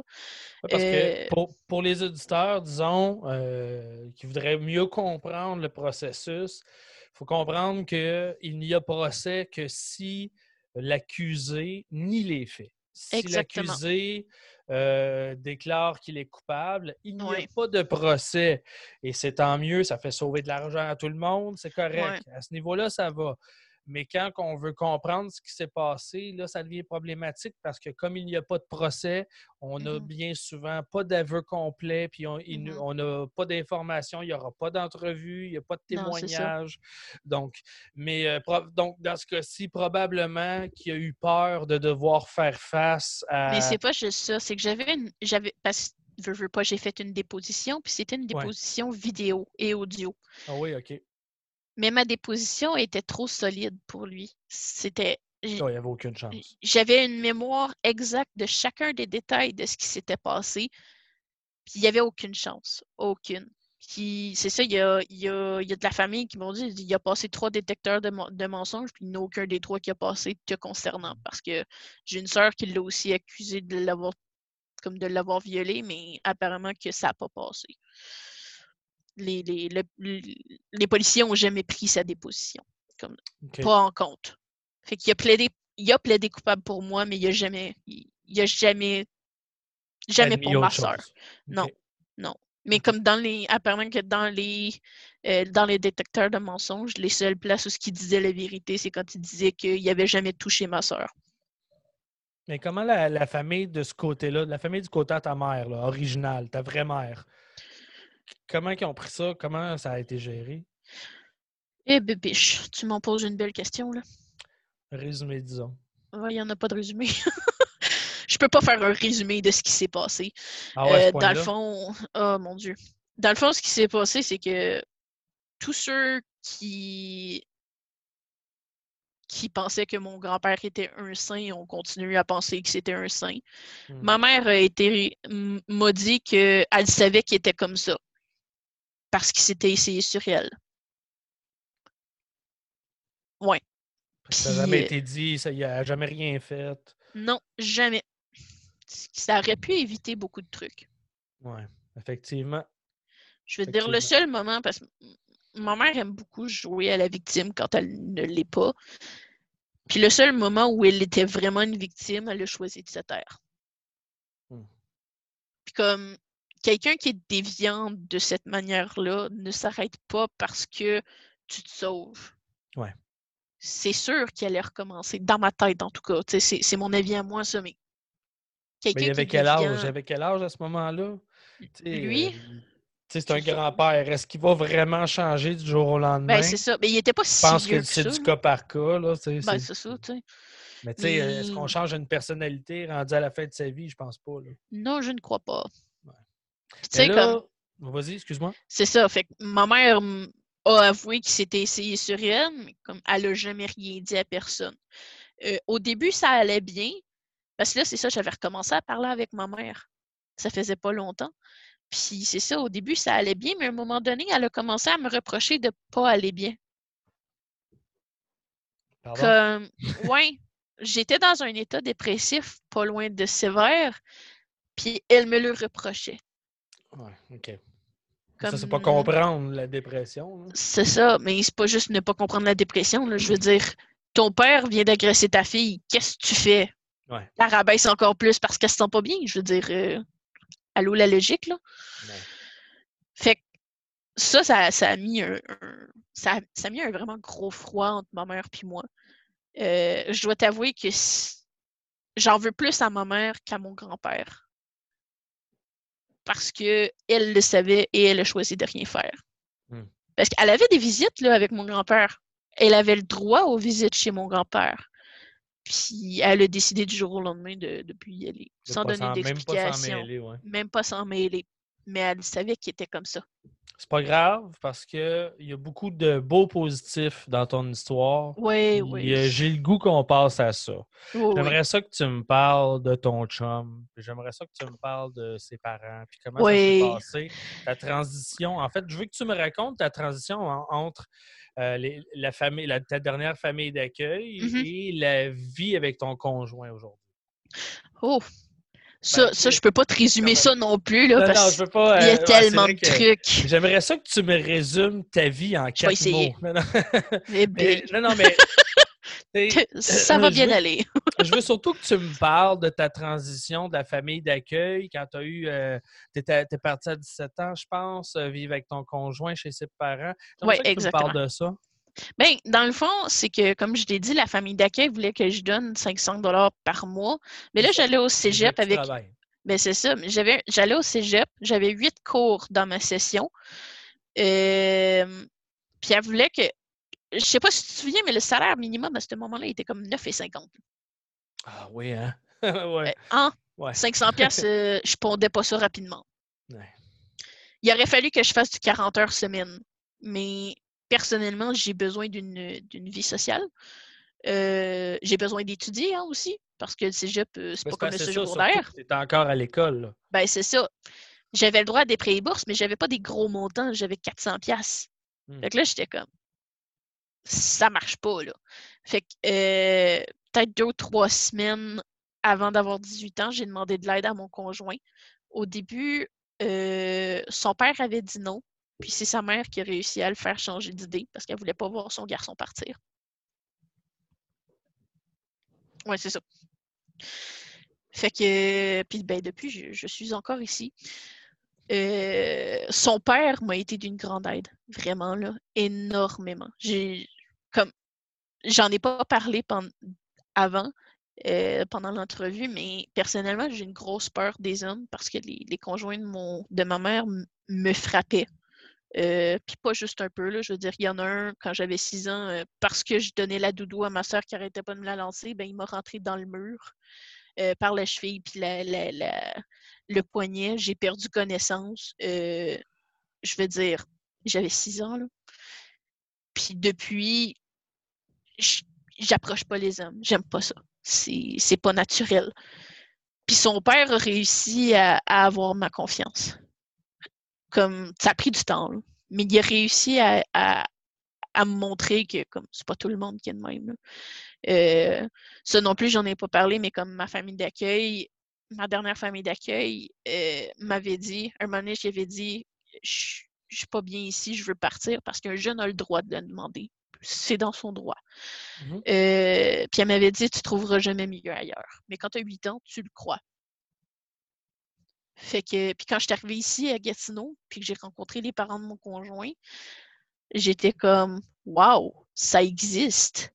Mmh. Ça se peut. Des familles aimantes. Ben, c'est ça. Parce que mon chum et son frère, là, ils ont été aimés, ils ont été choyés, puis, tu sais, tout, ils vont bien, là. Ils sont stables, puis ils ont l'aide, ils ont l'aide qu'ils ont besoin, là. Fait, puis je vois ça, puis je suis comme, ça se peut. C'est un mensonge. Mais tu sais, fait que, ouais, c'est, j'ai eu beaucoup de soutien. J'ai eu vraiment beaucoup de soutien de son père. Euh, un temps, j'allais voir un psychothérapeute. C'est lui qui m'amenait le voir. Mon rendez-vous était à 9h30. À 9h, on était là. Lui, il attendait devant la maison du psychothérapeute jusqu'à ce que j'aille fini. Euh, son excuse était qu'il voulait pas que je revienne toute seule, puis il dormait dans la voiture. Donc, ça ne changeait pas grand-chose. Pour les saluer? Hein? Tu les nommer pour les saluer, les parents de ton copain? Ben, son, son père est décédé il y a presque trois ah, ans. Je suis désolé. Je suis désolé, mes condoléances. Il est décédé du cancer. Mais euh, sa maman, euh, je dis bonjour à Sylvie. bonjour Sylvie, on un gros, un gros merci à Sylvie aussi. Euh, elle aussi, elle m'écoute quand je dis des niaiseries. Elle m'aide dans mes, dans mes affaires aussi on, regarde la TV ensemble. C'est relax comme relation avec elle, pour vrai. Euh, on, on, a toute l'image d'une belle-mère, la mère du conjoint ou peu importe. La méchante belle-mère, non. Non, pas moi. Je suis tombée chez. Ouais, c'est ça. Je suis tombée sur euh, un cordon bleu. Elle cuisine vraiment bien. Et euh, elle, doit être, elle, doit être, elle doit commencer à être tannée de m'entendre dire Qu'est-ce qu'on mange Parce que je suis la définition propre de cette, euh, de cette phrase. je après dîner le midi, je suis comme Hey, c'est quoi qu'on mange à soir Mon chum me regarde comme Carlan. Tu veux-tu finir de manger avant Non, non, non, non. Mais c'est parce que des fois, elle nous sort avec des recettes comme J'y ai donné mon le mot de passe pour mon compte Pinterest. Puis quand j'ai fait ça, j'avais juste un tableau avec 11 épingles dedans. Puis le soir, quand je suis revenue, après y avoir donné, il y en avait 100. J'étais comme, OK, il y en a une qui s'est gâtée. Puis aujourd'hui, sais, sur Pinterest, elle est sur mon compte, puis elle scroll juste pour voir les trucs. Puis elle trouve tout plein de recettes là-dessus. Des cocktails, des. Euh, euh, il y a une année, elle a fait une bûche aux clémentines trouvée sur Pinterest. Euh, euh, elle fait tout plein de recettes juste avec ça, puis elle regarde des photos de, de, de, gorille qui fait du breakdance. Euh. Mais bref, tu as un peu trouvé la famille que tu as toujours cherché avec ben, parents, avec ton copain puis leurs passés parents. Exactement. J'ai trouvé une certaine stabilité là aussi. Comme avec ma dernière famille d'accueil, j'avais quand même une stabilité, mais c'était pas la même chose. Hmm. Ici, c'est j'ai ma place. Tu sais, j'ai mon coin à moi. Comme là, on est dans le sous-sol, j'ai mon bureau d'ordinateur à moi, j'ai mon ordinateur à moi. Dans la chambre, ben, on a chacun notre bord de lit, tu sais. Puis qui s'avise pas à se coucher du de mon bord à moi, tu sais. on a nos places. Dans la salle de bain, j'ai mon tiroir à moi. OK. Le lendemain, quand je suis déménagée là, le soir où je suis déménagée, mon beau-père avait construit mon meuble de, de vêtements il avait été l'acheter chez Ikea, puis j'étais dit let's go. C'était fait. Je suis arrivée, le meuble était construit, puis j'ai pu serrer tous mes trucs dedans, puis j'étais comme Oh ouais, merci. J'aimerais ça savoir, après, avoir vécu avec ces, avec, euh, ces gens-là, est-ce que tu ressens un. Aujourd'hui, là, je te parle. Je te parle pas à l'époque, là, je te parle aujourd'hui. Est-ce que tu ressens un vide dû à l'absence de ta mère dans ta vie? Je dois t'avouer que ça, c'est quelque chose de vraiment énorme pour moi. Euh, autant que mon père, ça ne me dérange pas parce que déjà, il n'a pas été là. Mais mm-hmm. ma mère m'a tellement fait, m'a tellement donné d'espoir que j'ai perdu qu'aujourd'hui, des fois, comme il y, a des, il y a des jours, comme je suis connue, médicalement, je suis connue pour avoir des, des phases de dépression assez profondes. Puis c'est toujours ce sujet-là qui revient. Je dis, tout le monde a leur mère ou presque, Puis moi, je peux même pas compter sur la mienne. La mienne est vivante, puis elle peut pas s'occuper.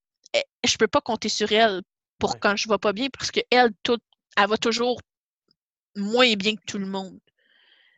Tu sais, comme ça a été, c'est vraiment comme, je t'en parle, puis c'est encore, il y a toujours la, boule d'engorge, tu sais. C'est difficile pour moi de, figurer que ma famille de sang, je peux pas compter sur eux parce qu'ils ont choisi de pas le faire. C'est dans la vie toute une question de choix. Eux autres, ils ont choisi, fait c'est à moi de choisir de comme faire OK, mais je vais faire ma famille ailleurs, tu sais. Ouais. Est-ce que tu as le désir et est-ce que tu penses qu'un jour tu vas euh, être capable euh, de pardonner à ta mère ou ton grand-père? Ben, d'abord, est-ce que tu le souhaites et est-ce que tu penses qu'un jour tu vas être capable de passer à travers ça? Je dois t'avouer que mon grand-père, j'y en veux plus. OK. Je suis, vraiment passée par-dessus. Euh, si j'ai à me souvenir de lui, parce que ça n'a pas toujours été les attouchements, il y a le avant les attouchements. Puis je me souviens de ça avant. Je préfère penser à ça plutôt que ce qu'il a fait. Hmm. Puis, veux, veux pas, j'ai quand même eu des bons souvenirs. Je, sais que ça a l'air bizarre d'une même, des bons souvenirs avec ton agresseur, mais j'ai pas toujours été une préadolescente avec des seins. J'ai été une enfant aussi, qui a dû aussi s'occuper d'elle parce que ma mère était incapable de le faire. Puis j'ai découvert ma première sorte de céréales préférée avec lui. Euh, si j'aime le country, ben c'est grâce à lui. Comme je renierai pas tout parce qu'il a fait ça. Mais je en, en veux plus. La personne, c'est pas à dire, mais j'en veux à ma mère pour ce qui s'est passé parce qu'elle savait. Puis comme, comme je l'ai dit tantôt, le seul moment où elle, elle pouvait être une victime, elle l'a pas faite. Hmm. Puis ça aurait été vraiment important qu'elle le fasse. Je veux dire, c'est pire que, que de pas avoir genre ta drogue que t'as pas pris. C'est la vie de ton enfant qui a été quand même gâchée pendant un moment. Je veux dire, ça a été un peu égoïste de sa part. Mais euh, avec, avec tout ça là, en, dans ton bagage, euh, mm-hmm. tu l'as mentionné précédemment, tu n'as pas d'enfant encore. Non. Mais euh, est-ce que tu as le désir d'en avoir? est-ce que tu as peur d'être pas à la hauteur? Oui. Ma plus grosse peur, euh, le jour où je vais avoir des enfants, c'est que la DPJ vienne. Hmm. Je le sais, comme je le sais que je vais être une bonne mère. Je me suis déjà occupée d'enfants. Je veux dire, je sais m'occuper d'un enfant depuis que j'ai comme 5-6 ans. Je ne sais pas pourquoi ce serait plus difficile aujourd'hui. Euh, ma sœur avait deux ans, j'en avais six. à deux ans, euh, c'est le terrible tout. Hein? Et je mm. savais dealer avec ça à six ans. Pourquoi est-ce que dans X nombre d'années, je ne serais pas capable? Euh, même quand elle était bébé, nouveau-né, je changeais aussi ses couches. Je savais comment faire. Pourquoi je ne serais pas capable? Mais moi, dans ma tête, parce que j'ai été en famille d'accueil, parce que je n'ai pas vraiment eu l'exemple qu'il me fallait pour, en tant que parent, j'ai peur de reproduire les erreurs de ma mère. Je bois pas, je consomme pas, mais du moins, pas. Euh, c'est juste récréatif, là. C'est pas pour. Euh, euh, c'est pas tout le temps, on va s'entendre. Je fais rien que comme qui pourrait m'amener à faire ça. Je comme en ce moment, j'ai plus d'emploi parce que ben, il y a le COVID-19. Oui, oui, c'est ça. On Puis personne n'a d'emploi. Je suis encore. Je à l'école. Je vais à l'école j'ai 25 ans et je suis de retour sur les bancs d'école, mais j'avais un vrai emploi avant ça. Comme, il n'y a rien qui pourrait me pousser à faire ça. J'ai un conjoint qui, comme, j'ai eu ma première longue relation avant ma mère. On s'entend, là. Je veux dire, mon premier chum, ça a duré trois ans. C'est beaucoup, là, pour une adolescente. J'avais 12 ans, on s'est quitté à 15 ans. Sais? Puis, c'est une grosse peur de pas pouvoir me. Si le jour où je vais avoir des enfants, c'est une grosse peur de pas savoir si je peux m'occuper d'eux comme il faut. C'est la peur d'échouer, puis de les voir aller en famille d'accueil à cause de moi, c'est énorme. Mais j'en ai parlé avec mon conjoint, puis il est comme arrête. Là. Il dit Je sais que tu vas être une bonne mère, je t'ai vu t'occuper de tes frères. Il dit, il dit Je te vois avec les enfants, ça va bien. Puis il dit De toute façon, moi être là, maman va être là. Il parle de sa mère. Il dit, il dit On va être là s'il y a de quoi que ce soit. Là. Il dit T'es pas toute seule. Puis de toute façon, des enfants, ça se fait à deux. Hein? Fait que c'est sûr que c'est une peur, mais j'en discute quand même régulièrement avec mon conjoint. On veut avoir des enfants, pas neuf, maximum trois. c'est cool. On, on voit, on se voit, on se voit en avoir des enfants, puis ça va être. Si, si j'ai des problèmes, ben c'est sûr que je vais pouvoir compter sur, euh, sur euh, la famille qui m'entoure. C'est cool. Oui. Puis euh, aujourd'hui, j'aimerais ça savoir comment est-ce que tu vois ta vie? Est-ce qu'il y a des choses que tu t'empêches ou que tu es incapable de faire? Est-ce qu'il y a. C'est quoi les stigmates de, ta jeunesse, finalement, qui sont restés euh, un peu ancrés en toi aujourd'hui? ben, j'ai toujours une certaine peur des hommes.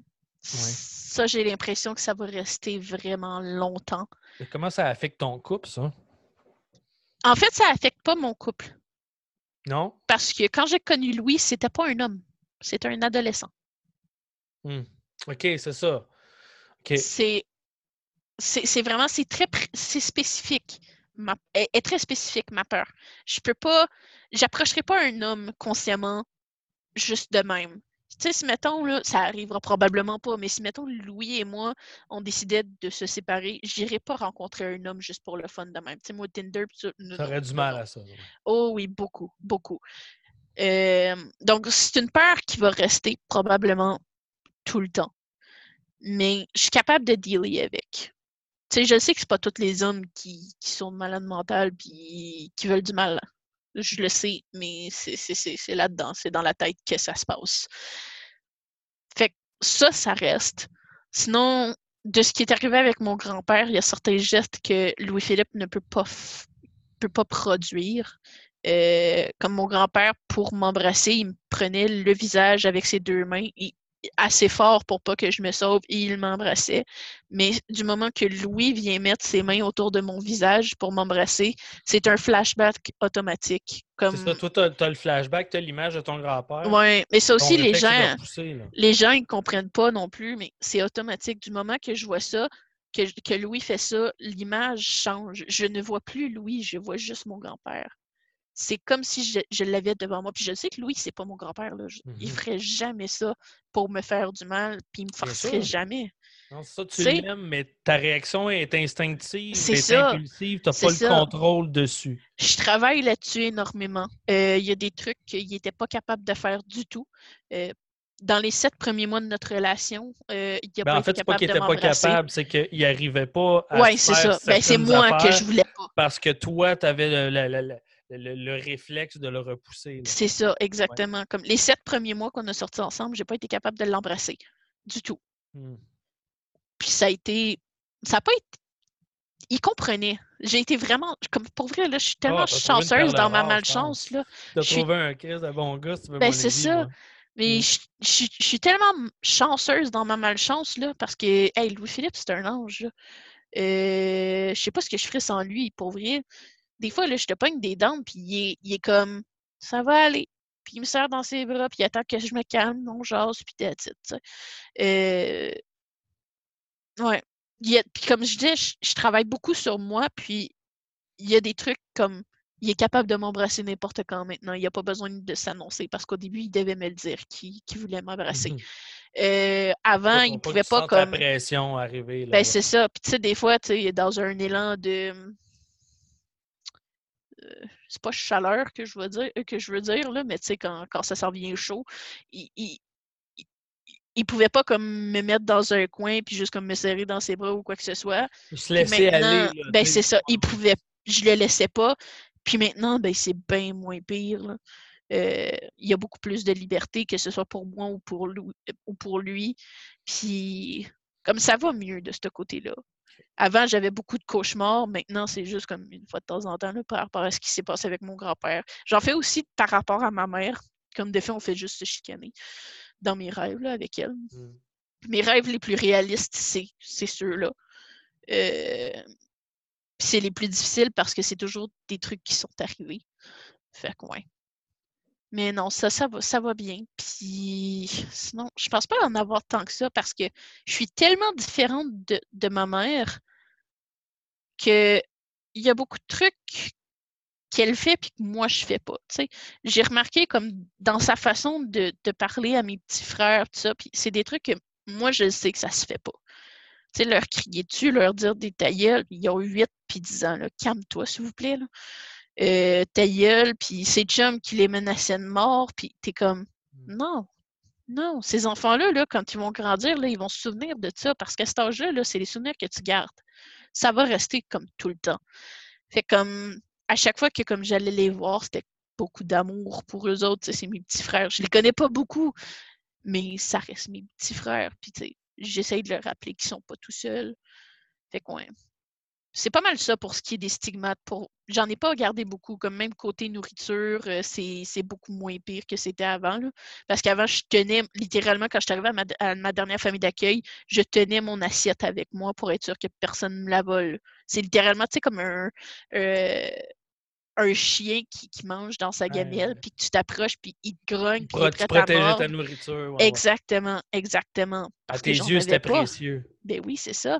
J'en avais pas avec ma mère de la, nourriture. Puis si oui, ben, c'était tellement rare. Ou c'était pas bon. C'est au choix, là. fait que c'est... Il y a beaucoup de choses qui sont plus là maintenant parce que j'ai travaillé là-dessus, que ce soit avec ma dernière famille d'accueil qui a vraiment travaillé pour que pour que ça change. Euh, j'avais aussi un gros manque de confiance en moi, puis maintenant, c'est beaucoup moins pire que c'était avant. Euh, là-dessus aussi, elle a travaillé. Pour vrai, cette famille d'accueil-là, même si, même si on s'est beaucoup chicané, euh, elle a fait de moi ce que je suis aujourd'hui. C'est elle, c'est elle qui m'a montré que j'étais capable. Parce que je veux pas, tu sais, quand tu as 8 ans, tu te dis Hey, qu'est-ce qui va m'arriver? Puis quand tu arrives à 17 ans, tu es comme Ouais. Tu te poses encore cette question-là. Puis elle m'a montré que j'étais capable. Ça, ça, je pense que c'est ça qui a changé la donne, d'avoir comme, même si elle était toute seule, pas de, pas de mari, elle a joué le rôle que ma mère n'a pas joué. Puis je pense que c'est ça qui a fait la différence. C'est tout ce, que, ce qui me saute aux yeux, moi, de ton histoire? Mmh tu sembles euh, immensément reconnaissante. Oui. de tous ceux qui t'ont aimé, finalement. Mm-hmm. Ben, c'est parce que c'est le fun de se sentir aimé. C'est ça l'affaire. Ah, c'est la base. Toujours... C'est la base, mais je trouve ça beau que tu l'aies vu mm-hmm. au bon moment pour mm-hmm. les gens qui ont été là pour toi, parce que des fois, les gens, c'est inconscient, des fois, les gens sont, peuvent être aveuglés puis ne voient pas l'aide qui s'offre à eux je trouve ça beau que tu l'aies vu, puis euh, la reconnaissance. Mais c'est parce que, je voulais le voir. Tu sais, Tu je reviens à dire ce que je disais tantôt. Mais c'est ça, je voulais le voir. Je savais que je ne retournerais pas chez ma mère, puis je savais que ma mère ne changerait pas. Tu sais, j'en ai eu la preuve au mois d'octobre. Mes frères sont, sont en famille d'accueil. Puis c'est pas parce qu'elle va bien, là. C'est pas parce qu'elle a changé. S'ils sont en famille d'accueil, c'est parce qu'il y a une bonne raison. Puis du moment que tu comprends ça, parce que dans la vie, tout est une, tout est, tout est une, question de choix. Tu choisis d'aller bien. Tu choisis d'aller mal aussi. Ça, ben, on va dire c'est relatif. Là. Je dirais quand tu es malade, tu choisis pas d'être malade. Mais comme si tu. C'est ça. C'est, faut tout, toute amélioration, je pense, commence avec. Ben, c'est ça, Puis j'avais accepté que j'allais rester en famille d'accueil. C'est sûr, ça me stressait de savoir si j'allais être en permanence ou pas. Mais j'avais accepté que c'est là que j'allais vivre. Puis je me suis pas donné le choix de continuer. Parce que je ne l'avais pas. C'était soit ça ou je comme ma mère. Puis je l'ai dit souvent, si j'étais restée chez ma mère, je serais morte aujourd'hui parce que son mode de vie ne me convient pas du tout. Euh, y a, j'ai besoin d'un encadrement, puis si j'ai pas cet encadrement-là, euh, je deviens dépressive, puis pas juste un peu, comme des idées suicidaires, tout ça, comme ça peut venir facilement, je veux dire, pour n'importe qui.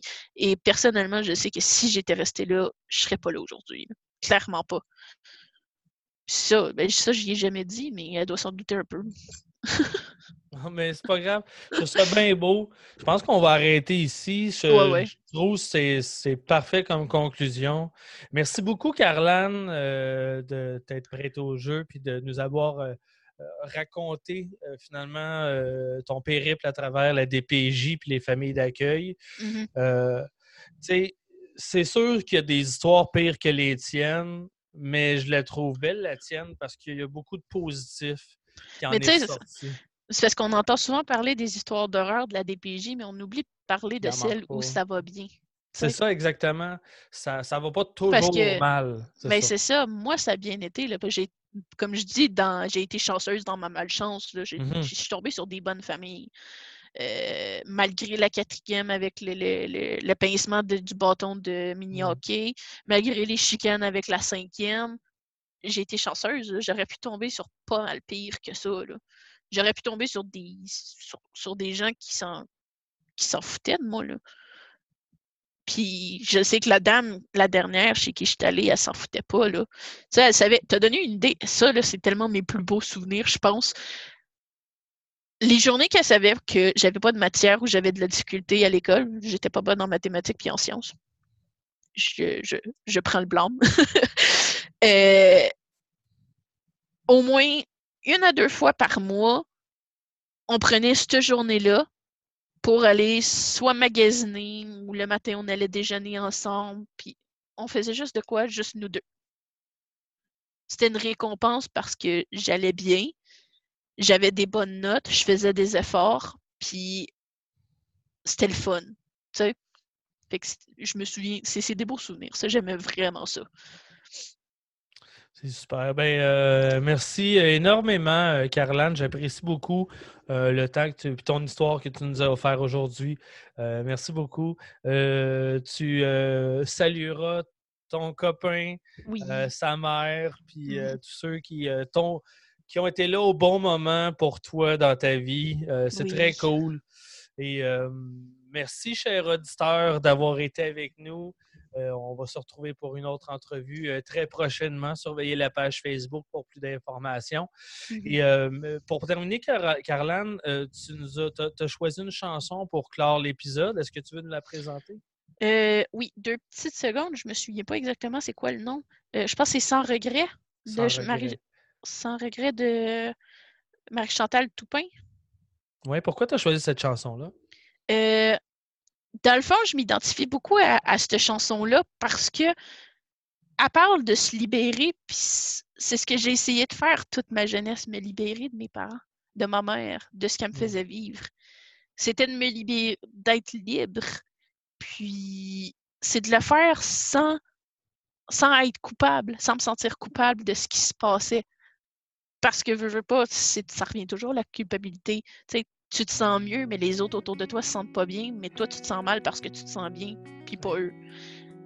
Mais moi, je me- je je à ça parce que c'est ce que je voulais, aller mieux puis pas me sentir coupable. Je partirai à l'envers de ma vie, voir de l'autre côté du rideau de la nuit. J'ai tellement écouté ce qu'on me disait. J'ai laissé s'envoler tout ce que je rêvais. C'est fou ce qu'on peut voir quand on ferme les yeux. C'est fou, mais je veux croire qu'ailleurs il y a mieux. J'ai le cœur qui bat